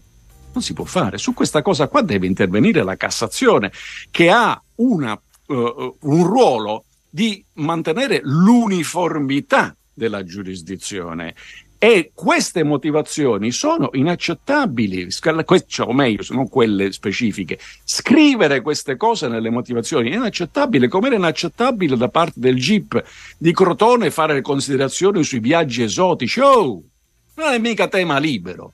Tu lì devi solamente dire perché sei giunto a quella conclusione, di modo che le parti capendo qual è il processo logico che hai seguito, dicano accidenti, c'ha ragione il signor giudice oppure no, ricorro avverso questa decisione perché questa motivazione mi sembra sbagliata. 7.30, quasi 31, chiudiamo qui la rassegna stampa di oggi. Grazie Davide, ovviamente appuntamento a domani. Grazie a voi, buona revisione a tutti.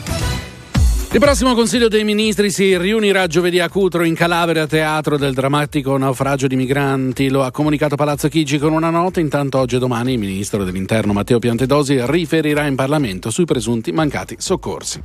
E il Presidente della Repubblica Sergio Mattarella è tornato ieri sulla tragedia di Cutro. Coinvolto e commosso, il cordoglio deve tradursi in scelte concrete da parte dell'Italia e dell'Europa, ha detto il Capo dello Stato. Intanto da Papa Francesca è arrivato un nuovo appello all'accoglienza. Si cambia il reddito reddito di cittadinanza potrà essere chiesto fino al 31 agosto 2023 ed erogata al massimo fino a fine anno. Lo prevede la bozza di testo sul nuovo sussidio contro la povertà che si chiamerà misura di inclusione sociale. E siamo allo sport del calcio, si è chiusa la 25esima giornata di Serie A, Sassuolo Cremonese 3-2, Torino Bologna 1-0. Questa sera intanto la Lazio attende all'Olimpico gli olandesi della Z Alkmaar per l'andata degli ottavi di finale di Conference League, il fischio d'inizio alle 18.45.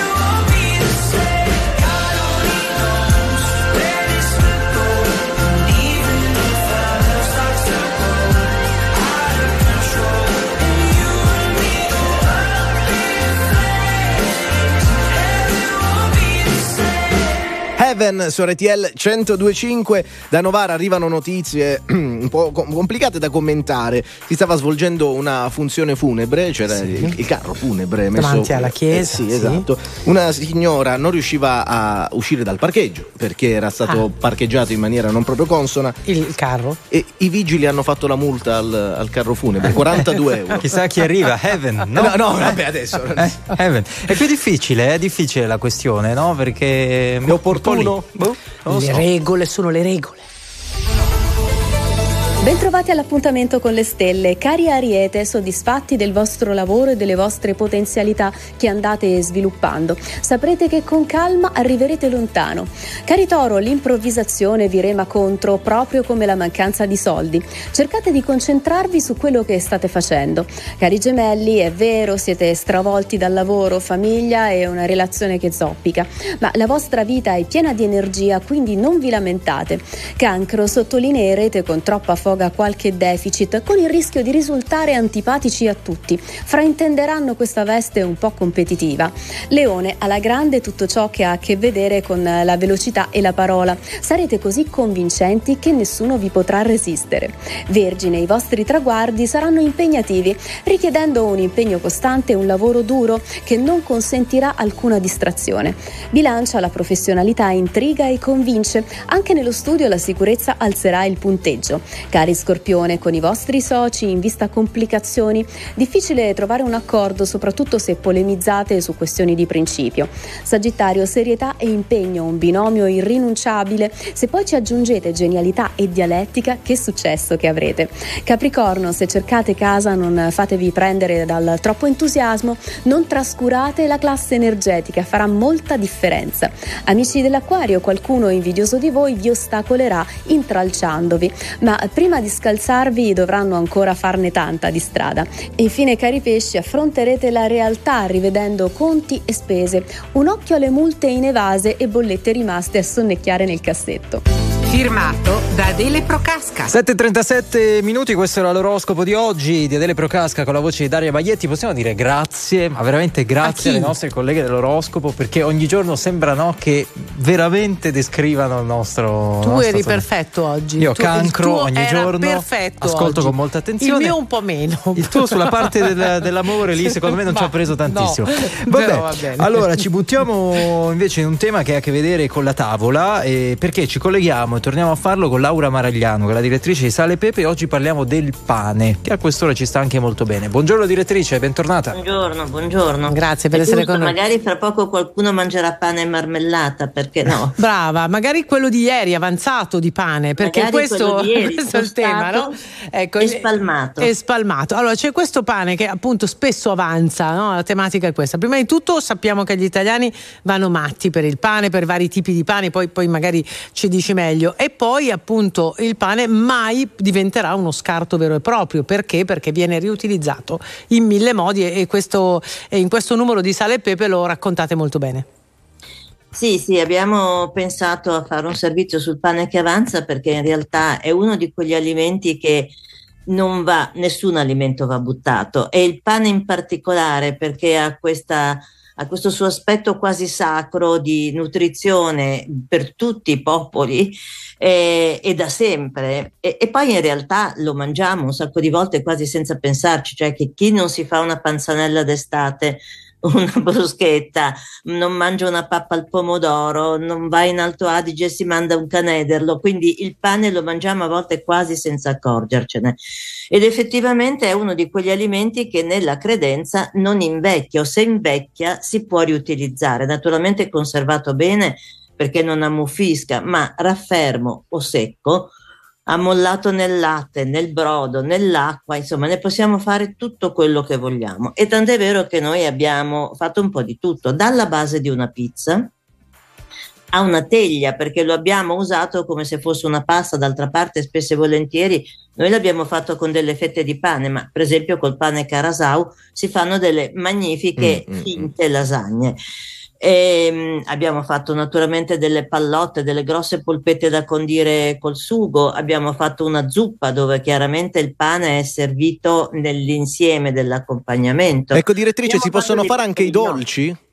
sì, assolutamente, ci sono moltissime eh, torte, chiamiamole torte paesane, eh, che vengono fatte con del pane. Noi abbiamo fatto una cosa molto semplice usando proprio le fette, ma il pane in realtà sbriciolato, ammollato nel latte, impastato con lo zucchero, con le uova, dà vita, anzi dentro ci sta anche bene un po' di cioccolato, eh, dà vita a molte eh, torte semplici e, e casalinghe ma altrettanto buone. quindi Insomma, diciamo che il pane è una componente immancabile e estremamente versatile no? sulle nostre tavole, perché co- come ci raccontavi molto bene si abbina con tutto. Allora, ha anche un certo fascino produrlo in casa, no? Quelli che dicono ieri mattina mi sono messo lì, ho fatto il pane, oppure ti svegli, c'è questo profumo, diciamo che è qualcosa di, di- di estremamente invitante. È difficile però farlo bene il pane in casa? Beh, insomma, bisogna seguire un pochino di regole, eh, ci vuole tanta pazienza perché bisogna farlo lievitare, quindi ci vuole del tempo, ci vuole una farina giusta, ci vuole un impasto. C'è chi lo fa con del lievito eh, di birra o del lievito normale, c'è chi invece eh, ha il lievito madre e, e quella è tutta un'altra storia perché è come un bambino da allevare e coltivare.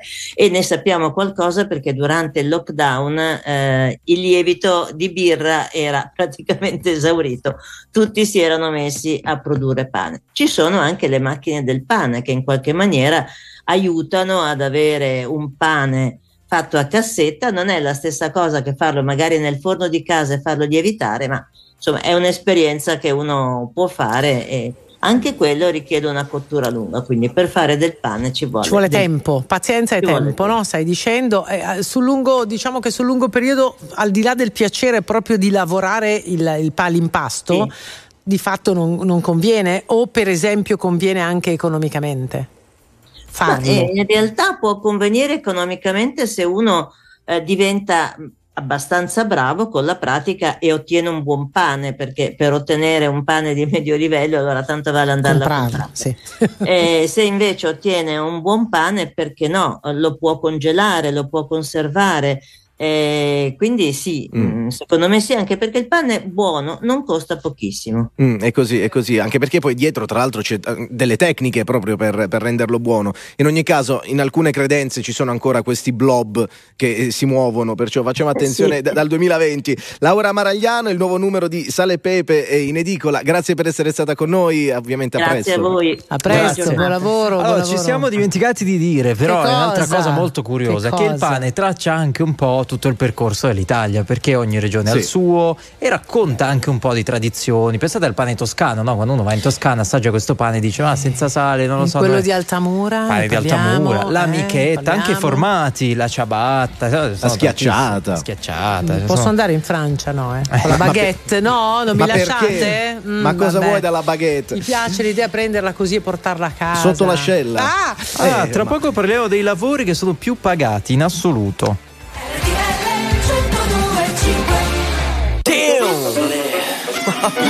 Rosa Damn fratello ma siamo letali anche oggi. Mi Stavo salvando. Ah. Fammi sentire quanto sei italiano. Dimmi come si fa A restare fedeli. Sex boy ma non parlo americano. Per i tuoi sei un tipico italiano. Ah, Tu sai che non è la cosa giusta. Finché la vicina non ci bussa. Finché non sente le urla le canzoni d'amore sono meglio suonate, te le canto così. Ai ai ai ai ai, nel momento piccante, ti messaggia l'amante, ma va bene così. Ti piace che sono perverso e non mi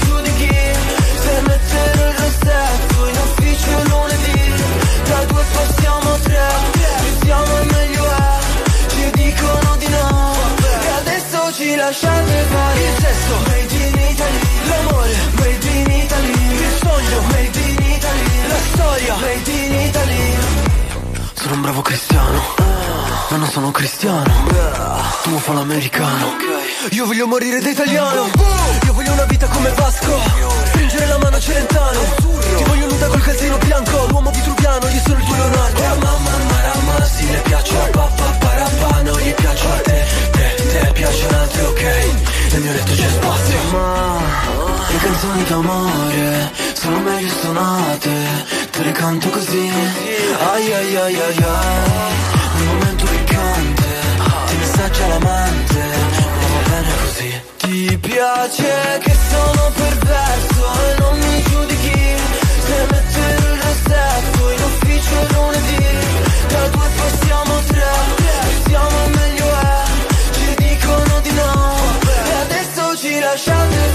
sesso Made in Italy L'amore Made in Italy Il sogno Made in Italy La storia Made in Italy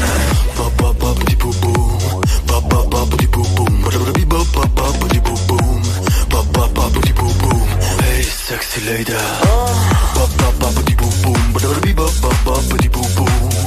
Ti piace che sono perverso e non mi giudichi.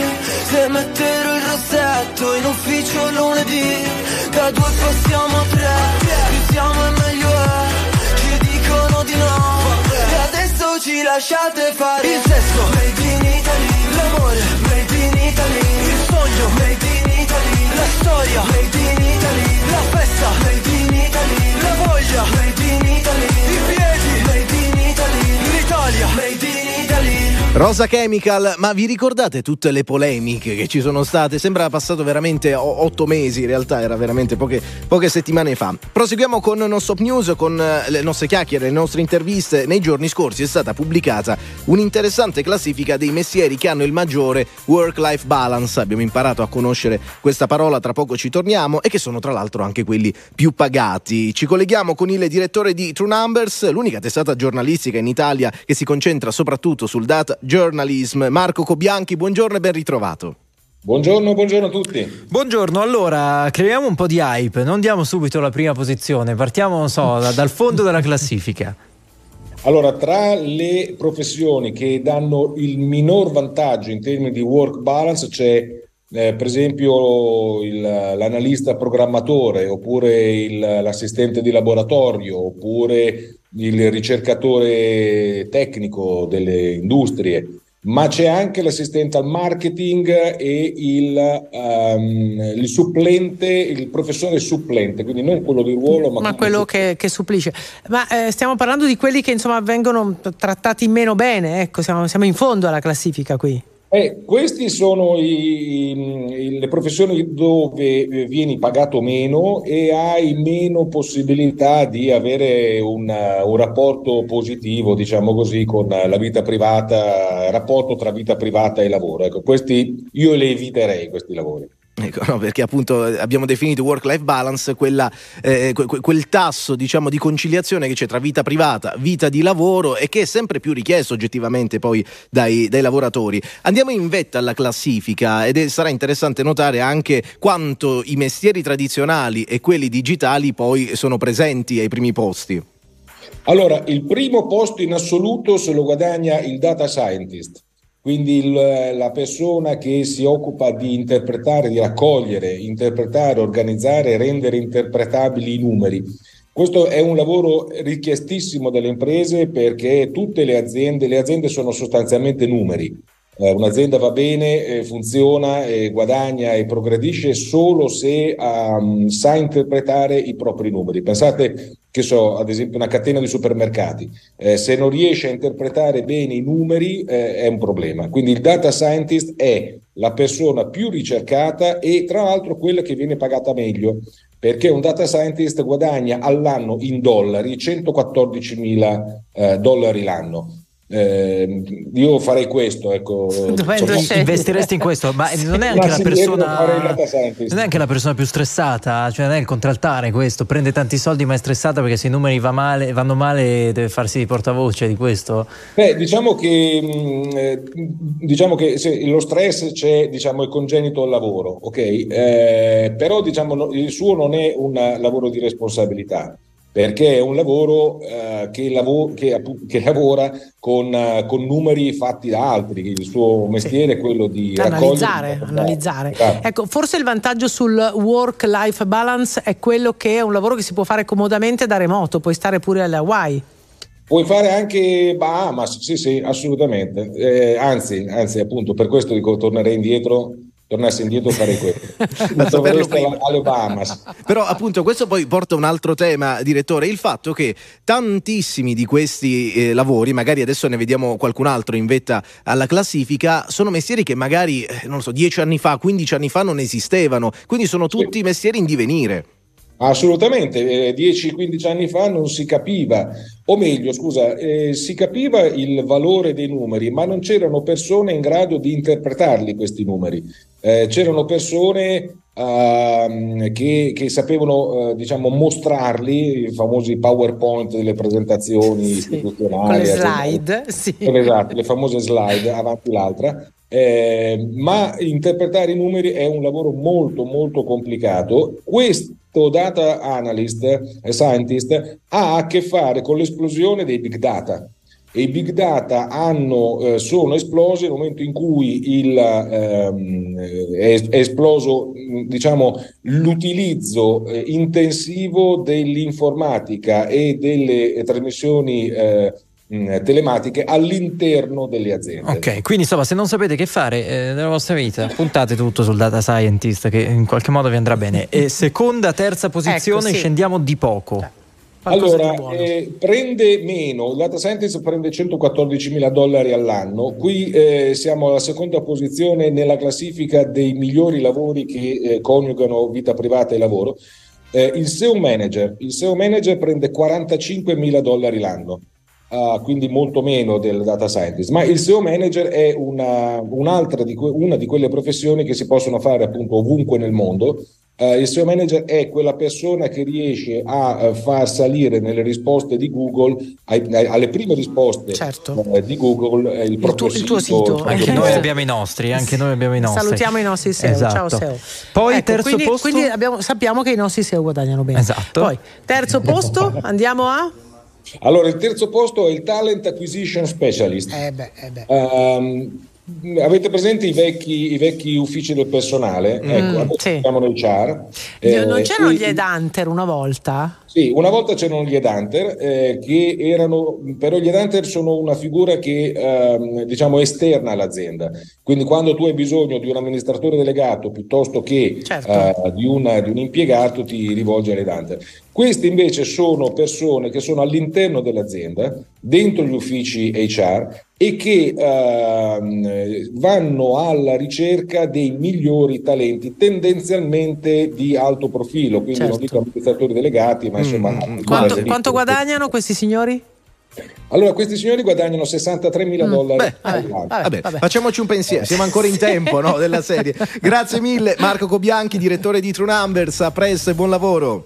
A presto, buon lavoro. Grazie. Don Antonio, Chissà, buona giornata. chissà quanto, quanto si guadagna a fare il prete. Vai. Eh. Ciao Don. Sono con voi che vi dico che ognuno di noi è straniero in se stesso. Ognuno di noi è straniero in se stesso. Cioè non ci conosciamo troppo. Vabbè.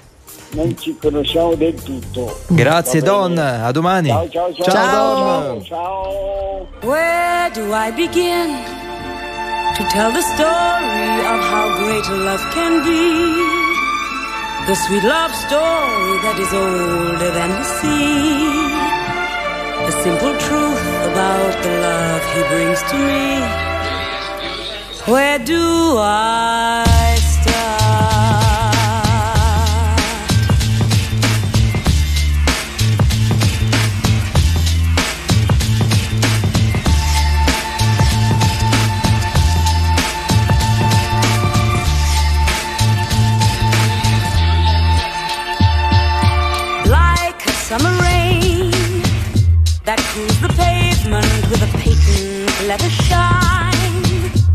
came into my life and made the living fine and gave a meaning to this empty world of mine.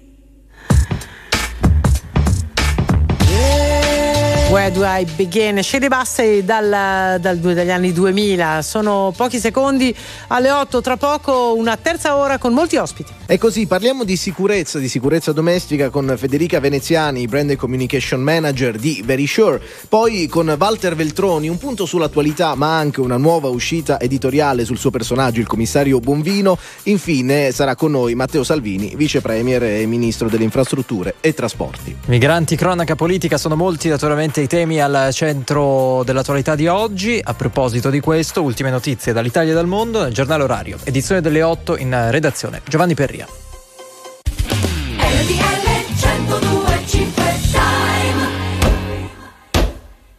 E sono le 8 in punto anche a Badia Pavese, in provincia di Pavia.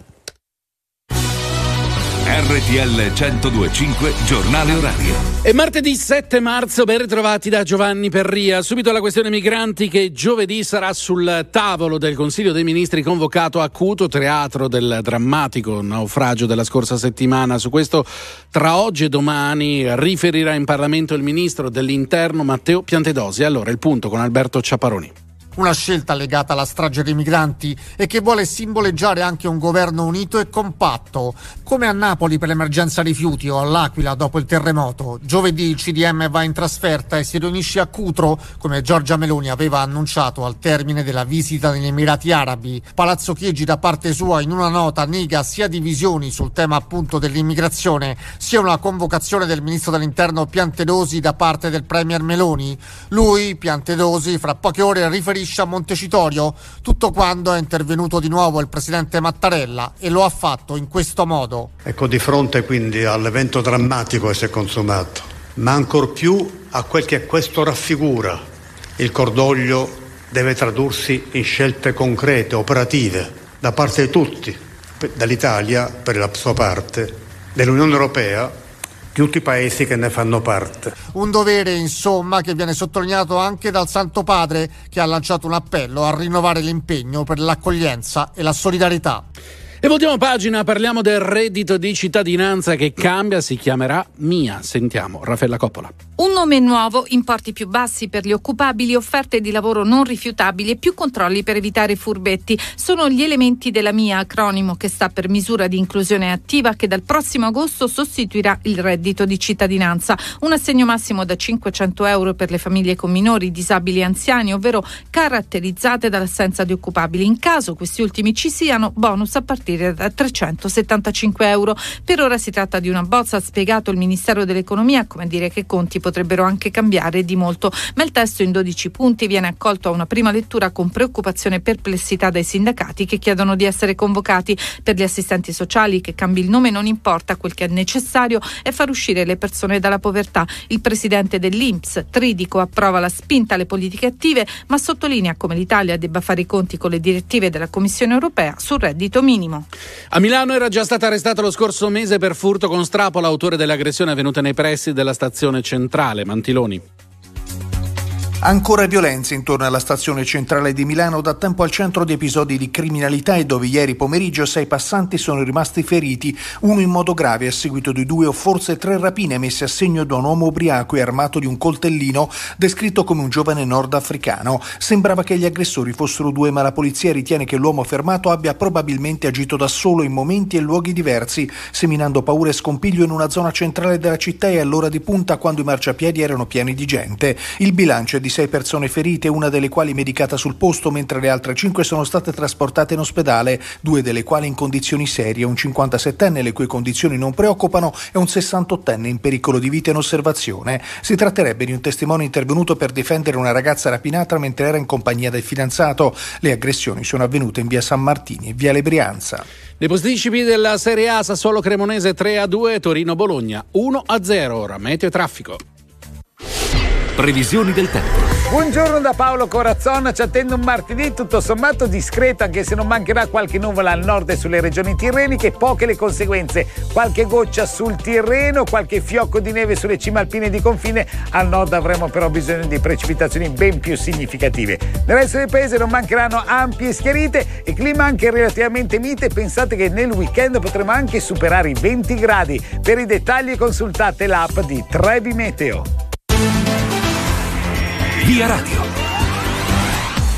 Buona giornata da Roberto Rizzo da Autostrade per l'Italia, in primo piano la Toscana con la 11 Firenze-Pisa Nord tra Chiesina Uzzanese e Pistoia. In direzione di Firenze sono 8 i chilometri di coda, la tendenza all'aumento per un tamponamento tra un camion ed un'auto, il traffico transita su una sola corsia. Per informazioni sui percorsi alternativi potete contattare il nostro call center viabilità al numero gratuito 803 111. Andiamo sulla 27 Trafori tra Ovada ed il Bivio con la 10 Genova Savona in direzione di Genova 4 i chilometri di coda per i lavori di ammodernamento dell'infrastruttura autostradale. Il traffico scorre su una corsia con tempi di percorrenza di 35 minuti. Sulla 10 Genova Savona tra Varazze ed il Bivio con la 26 Trafori verso Genova 2 chilometri di coda per lavori in galleria, traffico che transita attraverso uno scambio di carreggiata. Con questo è tutto, vi auguro un buon viaggio. Grazie, più tardi. Il prossimo giornale orario fra meno di un'ora. Perché le notizie prima passano da noi. RTL 1025. Very normal people.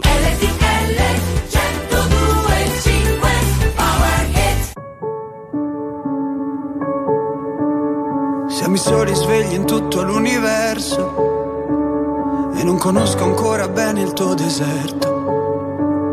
Forse in un posto del mio cuore dove il sole è sempre spento, dove a volte ti perdo, ma se voglio ti prendo. Siamo fermi in un tempo così che solleva le strade, con il cielo ad un passo da qui, siamo i mostri e le fate.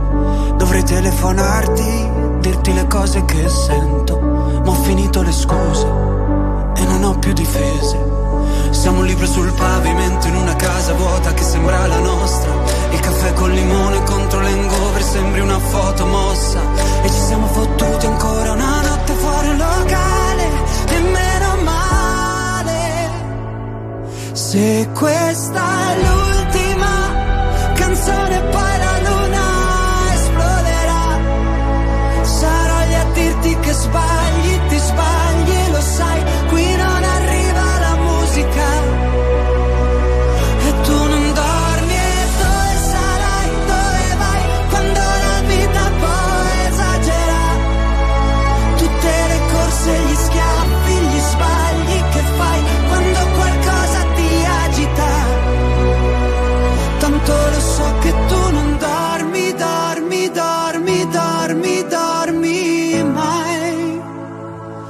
giri fanno due vite.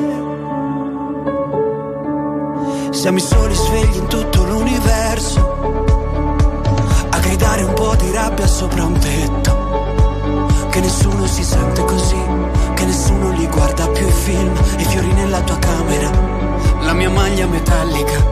Siamo un libro sul pavimento in una casa vuota che sembra la nostra. Persi tra le persone, quante parole senza mai una risposta. E ci siamo fottuti ancora una notte fuori al locale. E meno male. Se questa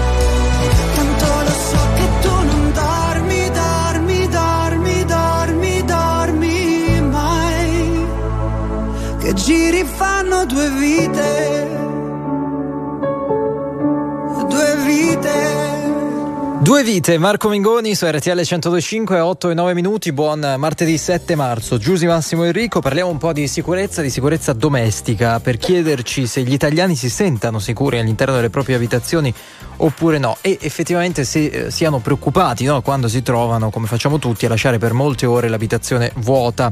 La risposta arriva da un'indagine svolta da SVG, incentrata proprio sulla sicurezza, ne parliamo con Federica Veneziani, Brandon eh, Communication Manager di Verisure che ha commissionato questa ricerca. Buongiorno intanto. Buongiorno a tutti, grazie dell'invito. Allora, partiamo proprio da questa prima edizione dell'Osservatorio sulla sicurezza eh, che avete, insomma, avete messo, messo su, avete messo in piedi e vi siete preoccupati di capire eh, come stanno gli italiani rispetto appunto al senso di sicurezza o insicurezza all'interno delle abitazioni, delle loro case. Ci racconta un po' eh, che cosa ne è uscito?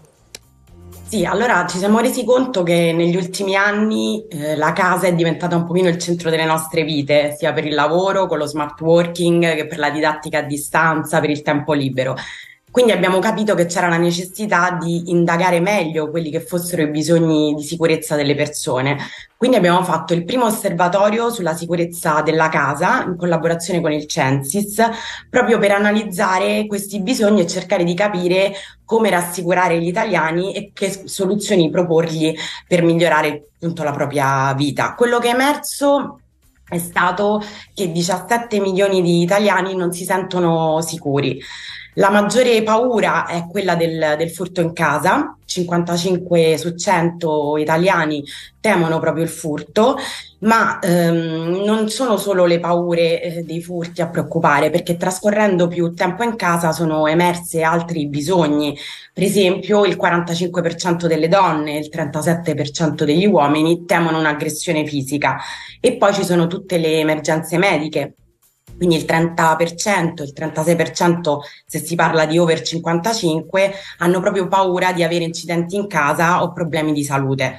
Questo significa che mh, non si parla di sicurezza semplicemente quando si è fuori casa per eh, protezione da, da malviventi, Mm, per mm, i furti, ma si tratta di una sicurezza quando si è all'interno Certo. proprie- della propria casa, quindi anche in caso di, di emergenza. Non c'è dubbio. Tra l'altro, una delle cose che mi ha colpito leggendo ehm, que- questa indagine è che tantissimi chiedono un sistema che prevenga addirittura la- l'aggressione o il, il furto, insomma, la rapina, queste cose qui. Come si fa a prevenire?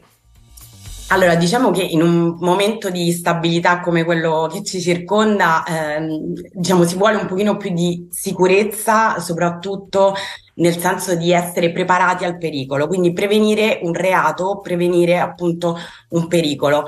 Quindi noi di Verisure attraverso eh, un hub di ricerca e sviluppo interno abbiamo più o meno 650 ingegneri specializzati in sicurezza domestica, abbiamo cercato di sviluppare una tecnologia all'avanguardia che fosse in grado proprio di prevenire il reato. Questa è la tecnologia Presence, una tecnologia eh, esclusiva appunto di, di, di Verisure e in grado di eh, prevenire. Cosa significa in grado di prevenire? Significa in qualche modo rilevare il ladro prima ancora che entri. E come farlo? Attraverso dei sensori di ultima generazione, attraverso telecamere con intelligenza artificiale e attraverso anche una comunicazione ultraveloce, perché il segnale deve arrivare subito alla centrale operativa.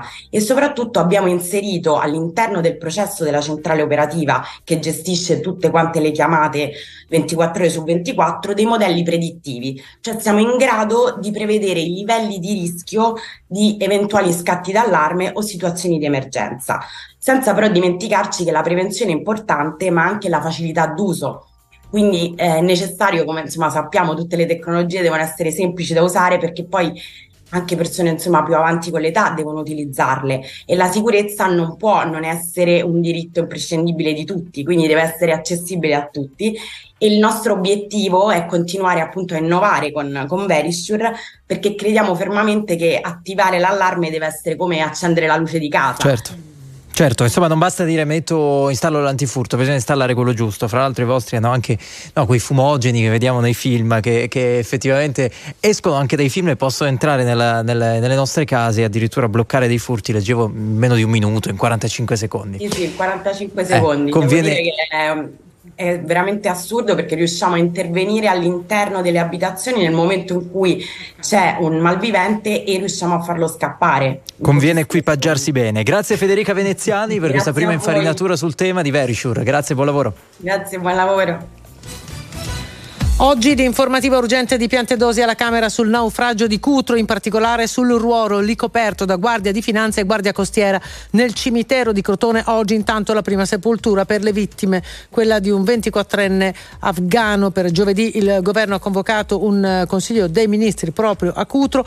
Il cordoglio si trasformi in scelte concrete, ha chiesto Mattarella. In eh, provincia di Fermo, ora dove un bimbo di un anno e mezzo è finito sotto uno scuolabus ed è morto a causa delle gravissime ferite riportate. La tragedia è avvenuta poco dopo che la mamma aveva fatto salire la sorella sullo stesso mezzo. Siamo prostrati e profondamente addolorati per quanto accaduto, ha detto il presidente della società che gestiva il trasporto. Ancora violenza intorno alla stazione centrale di Milano. Ieri pomeriggio sei passanti sono rimasti feriti a seguito di almeno due rapine messe a segno da un uomo ubriaco armato di un coltellino, poi arrestato. Si tratterebbe di un giovane nordafricano. Sono le 8 e un quarto e tutto, viabilità. Via Radio.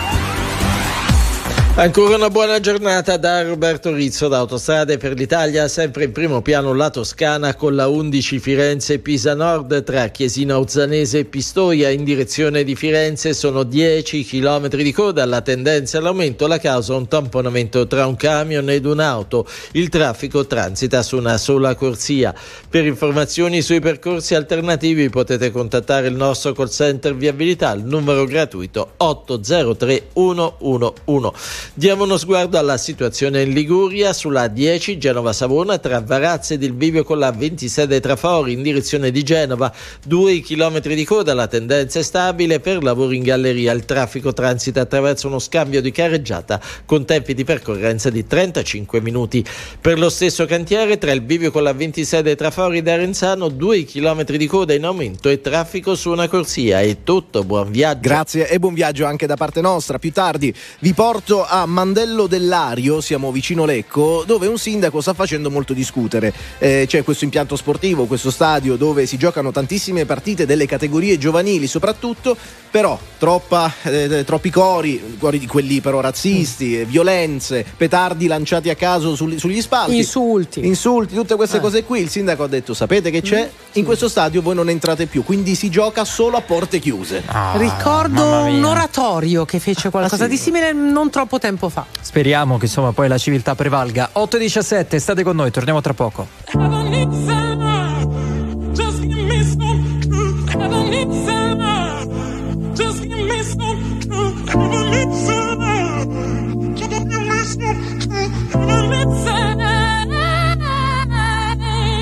Ho paura di non riconoscerti mai più. Non credo più alle favole. So che ho un posto, ma non qui. Tra le tue grida in loop, corro via su una cabriolet. Di noi resteranno soltanto ricordi confusi. Pezzi di vetro, mi spegni le luci se solo tieni gli occhi chiusi. Mi rendi cieco, ti penso con me per rialzarmi. Sto silenzio potrebbe ammazzarmi. Aiutami a sparire come cenere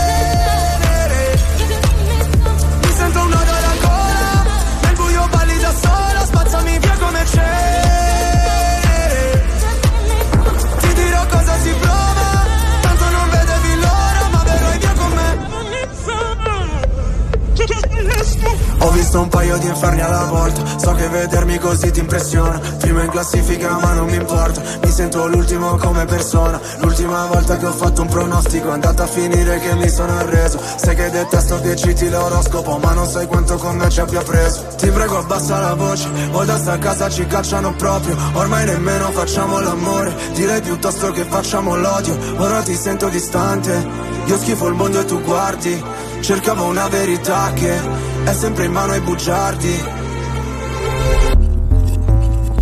Aiutami a sparire come cenere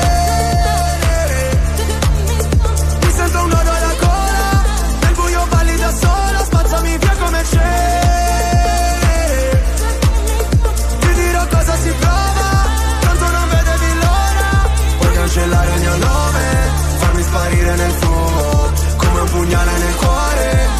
se fossi nessuno. Via come cenere. Cenere. Vorrei che andassi via. Lontana da me Ma sai La terapia. Rinasceremo insieme dalla cenere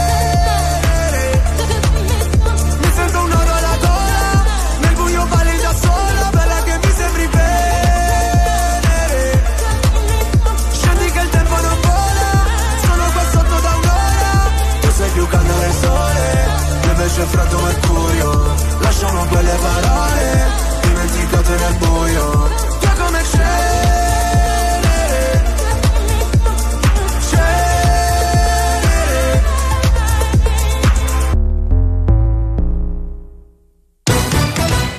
Il prossimo Consiglio dei Ministri si riunirà giovedì a Cutro in Calabria, teatro del drammatico naufragio di migranti. Lo ha comunicato Palazzo Chigi con una nota. Intanto, oggi e domani, il ministro dell'Interno Matteo Piantedosi riferirà in Parlamento sui presunti mancati soccorsi. Il presidente della Repubblica Mattarella è tornato proprio sulla tragedia di Cutro. Ha coinvolto e commosso. Il cordoglio deve tradursi in scelte concrete da parte dell'Italia e dell'Europa, ha detto il capo dello Stato. Intanto da Papa Francesco è arrivato un nuovo appello all'accoglienza. Voltiamo pagina, parliamo di reddito di cittadinanza. Si cambia, potrà essere chiesto fino al 31 agosto 2023 ed erogato al massimo fino a fine anno. Lo prevede la bozza di testo sul nuovo sussidio contro la povertà che si chiamerà misura di inclusione sociale. Chiudiamo con lo sport, il calcio si è chiusa la 25esima giornata di Serie A, Sassuolo Cremonese 3-2, Torino Bologna 1-0. Questa sera la Lazio attende all'Olimpico gli olandesi della Zed Alkmaar per andare agli ottavi di finale di Conference League ed è tutto a tra poco.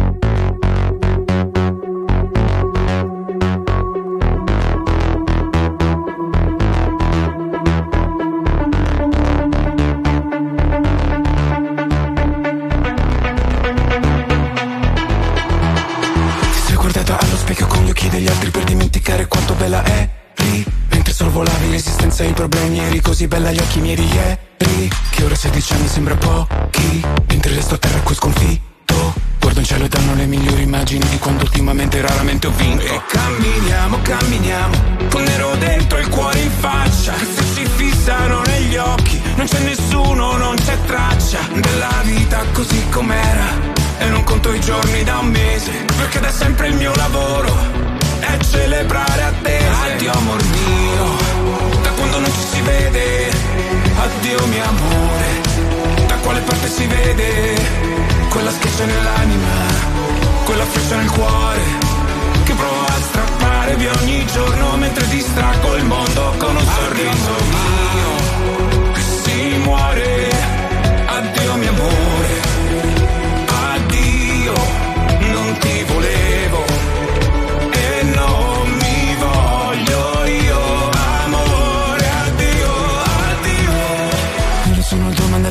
amore mio, lo domando ancora a te ma mi nascondo. Era il 1980 perché cazzo di motivo Dio perché mi hai messo al mondo. Ghiaia poi metto il sentiero, ho sognato un altro giorno intero. Che la vita era un'altra cosa, si rideva, si voleva, ma io non c'ero e camminiamo, camminiamo, col sole spento e il fuoco in faccia. Che se ti rispondessi adesso, con mio amore da minaccia, di te non rimarrebbe niente, forse due lacrime e poi polvere, e quindi il vuoto più spietato, che fino adesso ho sopportato. Addio amor mio, da quando non ci si vede, addio mio amore, da quale parte si vede quella schiaccia nell'anima, quella freccia nel cuore, che provo a strappare via ogni giorno mentre distraggo il mondo con un sorriso mio. E si muore,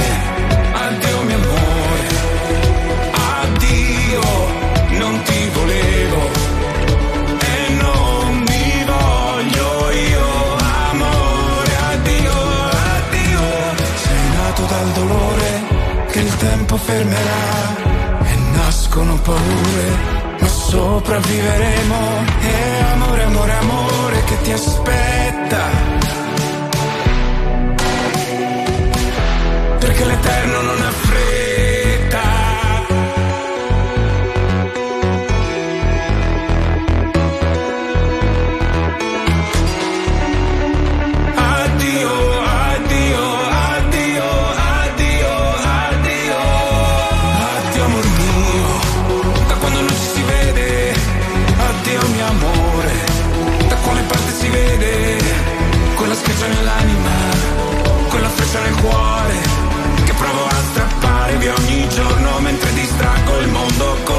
Con un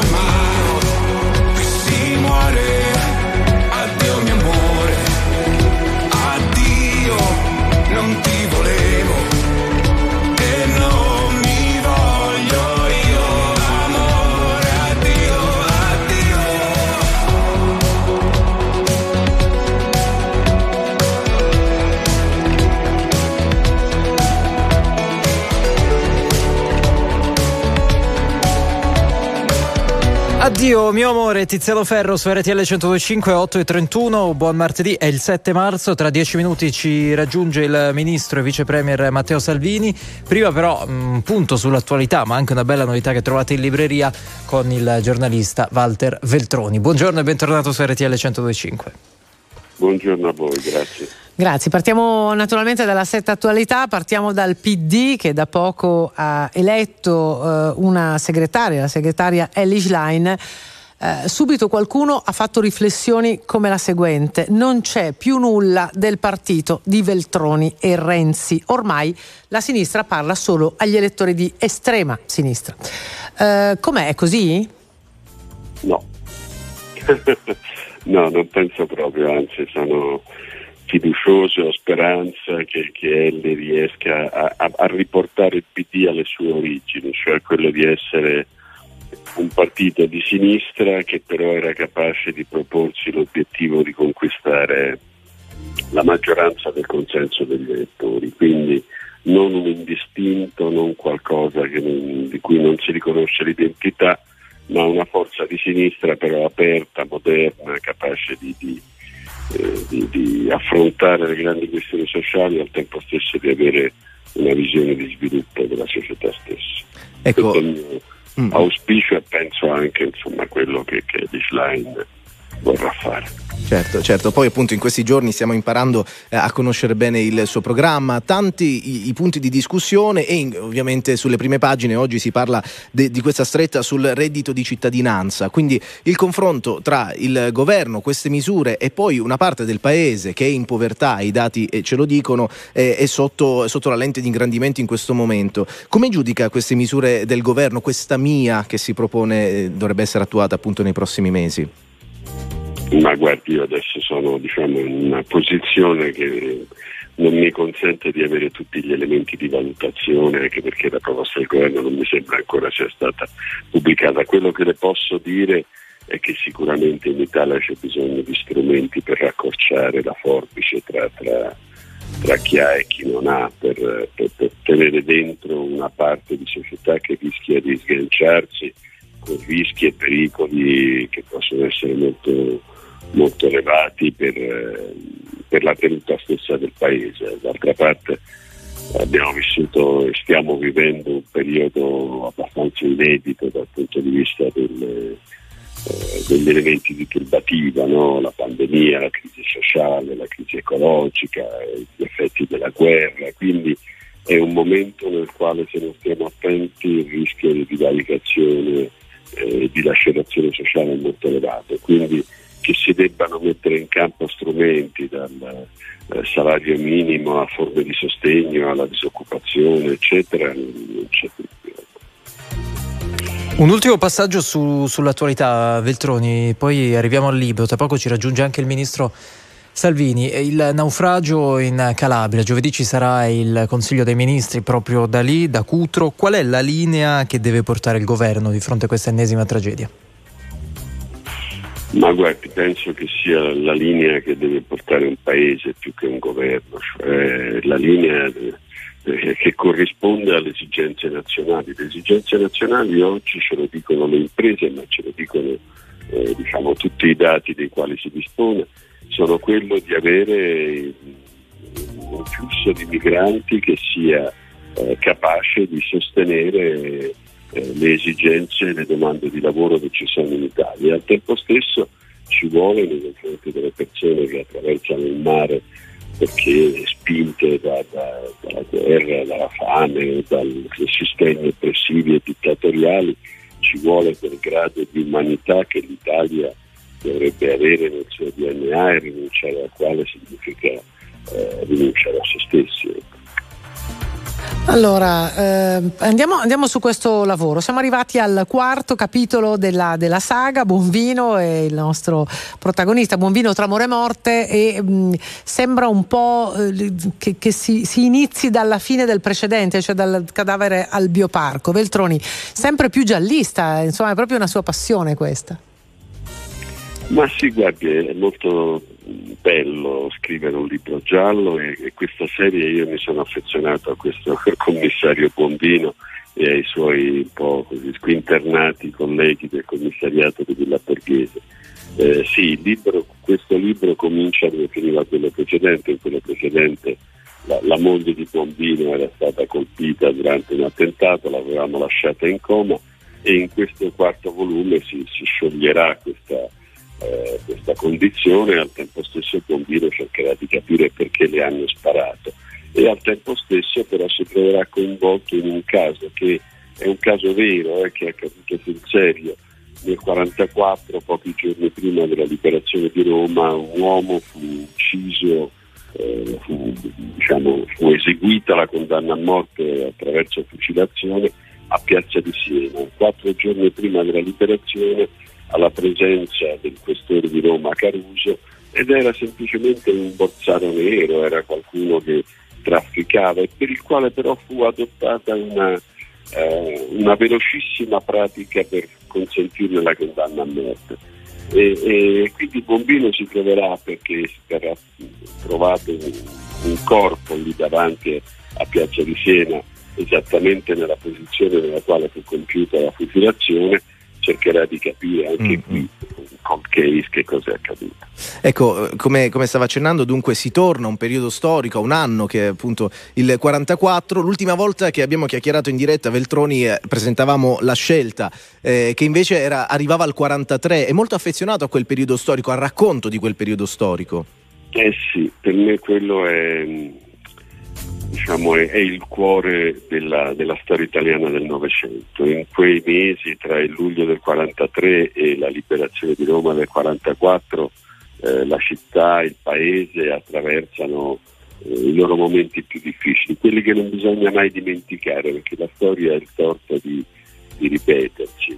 Eh, la guerra, l'oppressione, la dittatura, la, la necessità tra italiani di usare le armi, eh, la violenza, l'oppressione, eh, tutto questo l'hanno conosciuto i nostri nonni, non i nostri trisavoli o, o i nostri più antichi diciamo, progenitori. È storia del Novecento, è storia che sta- sta dietro le nostre spalle, la cui rimozione è molto pericolosa. Certo, da qui la volontà di ripercorrere, di ripercorrere quegli anni. Walter Veltroni in libreria con Buon Vino, Tra amore e morte, edito da Marsiglio. Prima di salutarla una piccola nota. Noi tutte le volte che la invitiamo ci fa sempre molto piacere.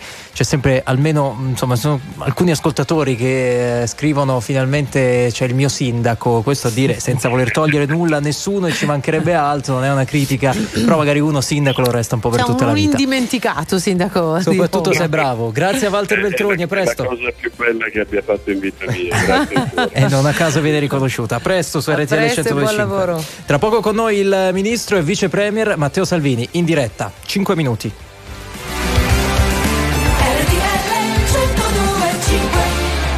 44 minuti dopo le 8 del mattino, buon martedì 7 marzo, da Giusile Grenzi, Massimo Lonigro e Enrico Galletti. Come promesso, torna a trovarci il vicepresidente del Consiglio e ministro delle infrastrutture e dei trasporti Matteo Salvini, fra l'altro oggi impegnato in una serie di riunioni sul ponte sullo stretto che potrebbe essere la volta buona. Buongiorno Salvini, bentornato. Buongiorno, un abbraccio da Roma. Partiamo da lì, dalle riunioni sul, sul ponte? Ma il ministro dei trasporti può, può, anzi deve lavorare per cercare di far viaggiare gli italiani più velocemente e più in sicurezza. Ieri ero al cantiere del nodo di Casalecchio in provincia di Bologna dove i lavori sono assolutamente puntuali, nuova strada e ferrovia. Domani sarò prima a Verona e poi a Bolzano, eh, tunnel del Brennero e autotrasporto. E oggi pomeriggio sì alle 17 avrò una riunione, spero quella risolutiva su qualcosa di cui si parla da 60 anni, cioè dare il diritto alla mobilità, al lavoro e allo spostamento a milioni di siciliani che, che sono scollegati per il momento dal resto. Da- dal resto d'Italia. Quindi si fa il ponte, ce lo conferma?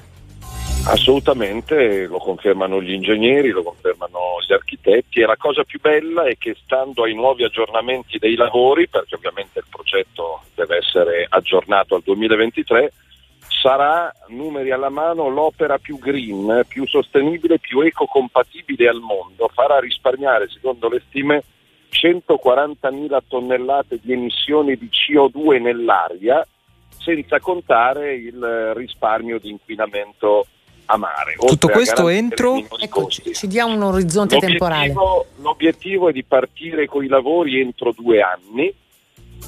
E Gli ingegneri, io, io faccio il politico che cerca di mantenere gli impegni presi da, da troppi anni inascoltati, però se si parte entro due anni con i lavori, entro la prossima legislatura ci saranno attraversamenti su gomma e su ferro. Quindi tre anni per costruire.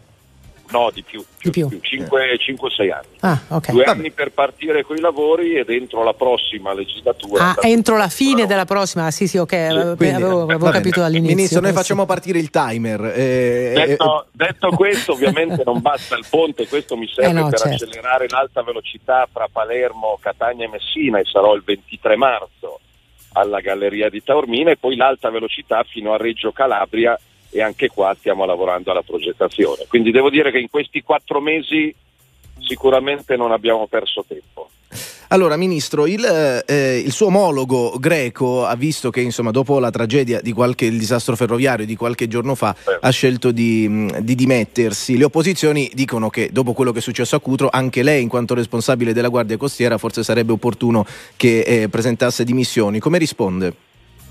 Ma o è ignoranza o è malafede, perché la Guardia Costiera in questa mattinata di, di collegamento, in questo martedì, conta di 10.200 donne e uomini che sono in mare o sono su terraferma pronti a rischiare la vita per salvare vite. Molto banalmente il disastro, la tragedia eh, che, che si è vissuta, che ha come unici e principali colpevoli eh, scafisti e trafficanti, eh, non è stata ravvisata come intervento di soccorso dalle autorità internazionali. Quindi la Guardia Costiera è stata avvisata, ahimè, a tragedia avvenuta. Quindi attaccare Salvini, ci sono abituato, mi chiedono processi da, da- da anni perché faccio il mio lavoro. Tirare in ballo anche un corpo di eccellenza dello Stato, marinai e marinaie che rischiano la vita per salvare altre vite, mi sembra veramente bassa politica. Ecco, poi ascolteremo le parole nell'informativa del ministro Piantedosi. Si ha da fuori un po' come l'impressione che non è che sia stato proprio sostenuto tantissimo in queste ore il ministro dell'interno Piantedosi. Si aspettava magari che andasse diversamente, cioè che trovasse magari un sostegno più fermo dal Prima di governo. intervenire con voi ho sentito lui perché oggi sarà prima alla Camera, poi al Senato e poi sta lavorando a un decreto che porterà in Consiglio dei Ministri che faremo a Cutro giovedì per il contrasto ai trafficanti nell'ottica di quello che sia il Presidente Mattarella che il Santo Padre hanno richiesto e in maggiori controlli. Eh, in questi minuti è uscita la notizia che l'accoltellatore della stazione centrale a Milano di ieri era un 23enne immigrato irregolare. Quindi bisogna garantire l'asilo a chi scappa davvero dalla guerra, ma bisogna più essere efficienti nei confronti di chi delinque in Italia. Io ricordo che stando ai dati dell'ONU e degli istituti che fanno riferimento alla, alla Commissione europea, negli ultimi dieci anni l'anno in cui si verificarono meno morti nel Mediterraneo, ovvero sia 754, fu casualmente il 2019, anno durante il quale ero con orgoglio e impegno ministro dell'interno in cui erano in vigore i decreti di sicurezza, perché è ovvio che meno gente fai partire a opera dei trafficanti e degli scafisti, meno gente rischia morire. Ecco, ma ha l'impressione che però il ministro Piantedosi sia sostenuto, cioè eh, al 100% dal governo?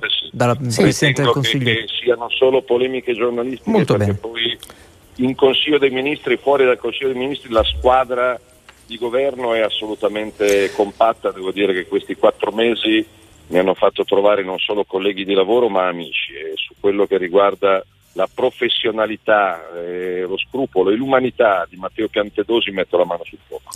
Allora, eh, torniamo un secondo sulla questione. Ha fatto riferimento poco fa a Mattarella e al Papa. Mattarella che dice il cordoglio si trasformi in azioni concrete e operative. Cioè, tradotto, basta parole, passiamo ai fatti. Quali sono, che cosa bisogna fare operativamente a partire da subito per risolvere questo? Che immagino che sia un problema che non si risolverà in tre ore, ma insomma, che- quali sono i primi passi, Salvini? coinvolgere l'Unione Europea finalmente nell'accoglienza di chi ha diritto di essere accolto, possibilmente allestendo dei punti di ascolto e di raccolta delle domande al di là del Mediterraneo per togliere il terreno sotto i piedi agli scafisti. Io ricordo a chi ascolta che le vittime di questa tragedia hanno pagato fra i 7 e i 9 mila dollari per questo viaggio, quindi non sono viaggi della speranza, sono traffici organizzati dalle mafie.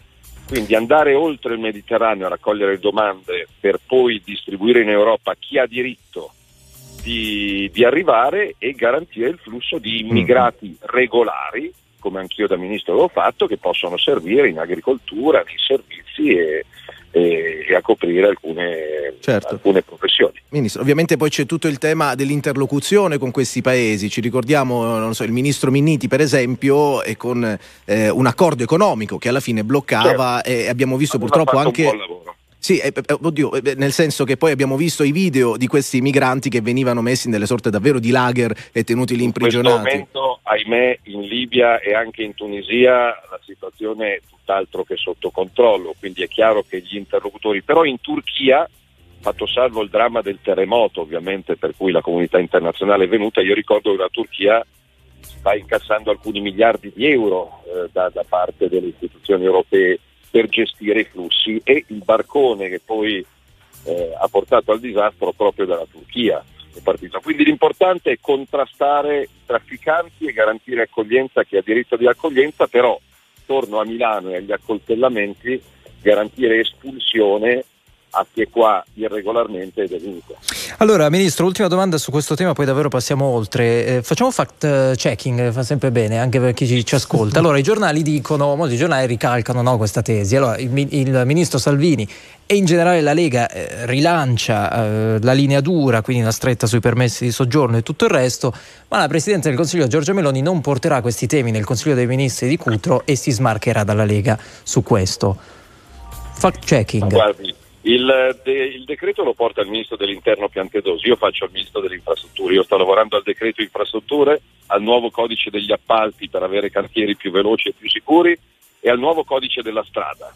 RTL penso sia la più ascoltata fra automobilisti e camionisti, avere le stragi del weekend che già dall'inizio anno hanno portato a 200 morti solo nel fine settimana per me da papà è inaccettabile. Ecco, volevo portarla proprio su questo. L'immigrazione si occupa un collega. È stato- Però ricordo che abbiamo sempre condiviso tutto in Consiglio dei Ministri e ripeto, a proposito di fact checking, aspetto di essere smentito da qualcuno, l'anno in ci sono stati meno morti e dispersi è stato l'anno in cui erano in vigore i decreti di sicurezza e in cui si controllavano e limitavano le partenze. Ecco, lei l- ha fatto riferimento a questo tema che è cruciale poco fa. È stato un weekend davvero disastroso per quanto riguarda gli incidenti stradali e i numeri fanno veramente venire la pelle d'oca.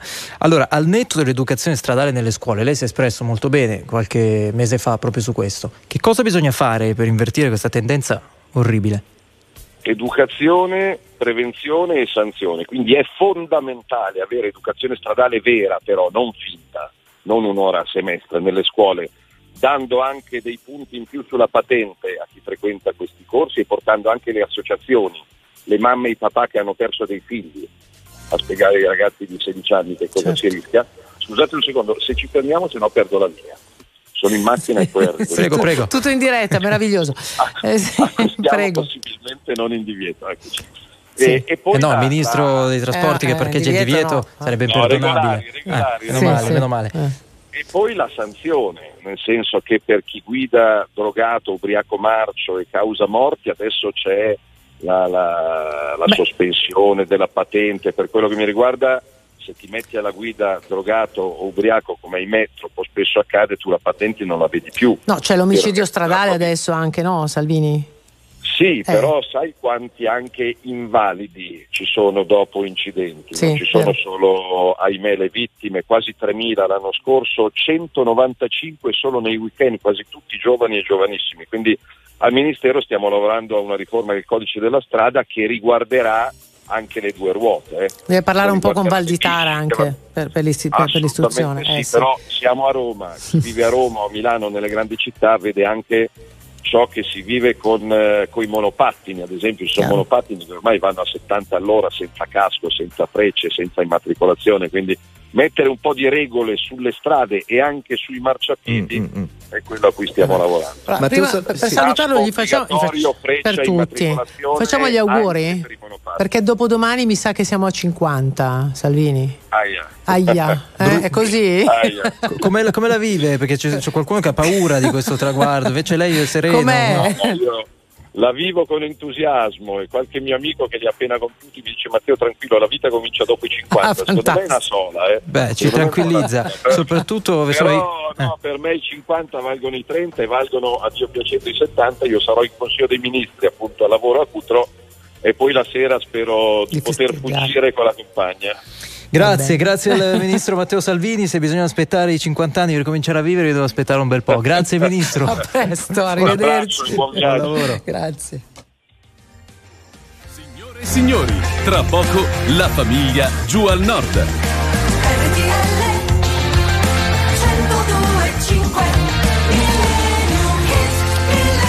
Vabbè, si, si lega un po', no? Love is in the air, questo festeggiamento con la compagna. Si dopo lega, domani. dopo Matteo Salvini no, si lega. in questo Si senso si lega, non in questo senso. Allora ragazzi, sono le 8 e 56 minuti, noi vi ricordiamo che veramente tra pochissimi secondi sulla nostra piattaforma RTL 1025 Play potete già rivedere tutte le interviste di oggi. Love is in the air su RTL 1025.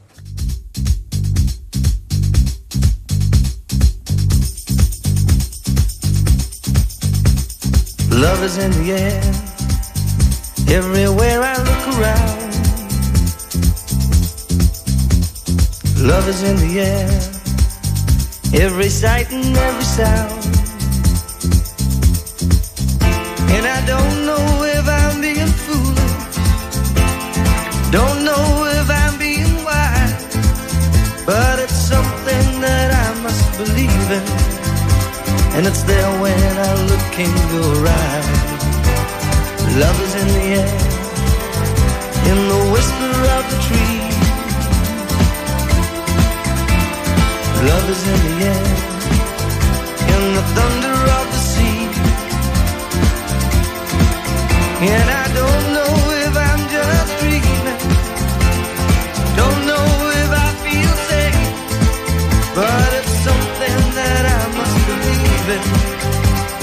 There. way.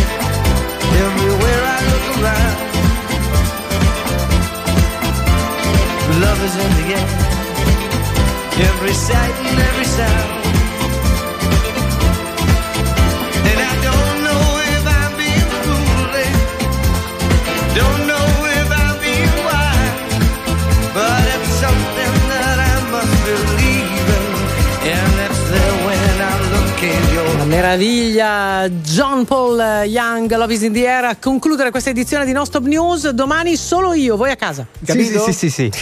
Va bene, va bene. Te l'ho detto che io ho già preso, poi vado in piscina a nuotare alle 6. fa. Eh, che, eh, eh, cavolo, vai. Allora, grazie in regia a Ricchi Aristarco, Pio Ingegno qui a Milano, grazie a Indice Carelli a Roma. Molto bene, grazie a Giovanni Perria che è stato in redazione con noi. Domani una puntata davvero speciale, anche un'iniziativa bellissima di RTL 1025 dalle 6 alle 19, conduzioni solo al femminile, ospiti, ascoltatrici, eh, veramente per celebrare l'8 marzo in un modo molto concreto. Aspettiamo fiori e cioccolatini. Ciao, a domani. La toccata piano. A domani. A domani.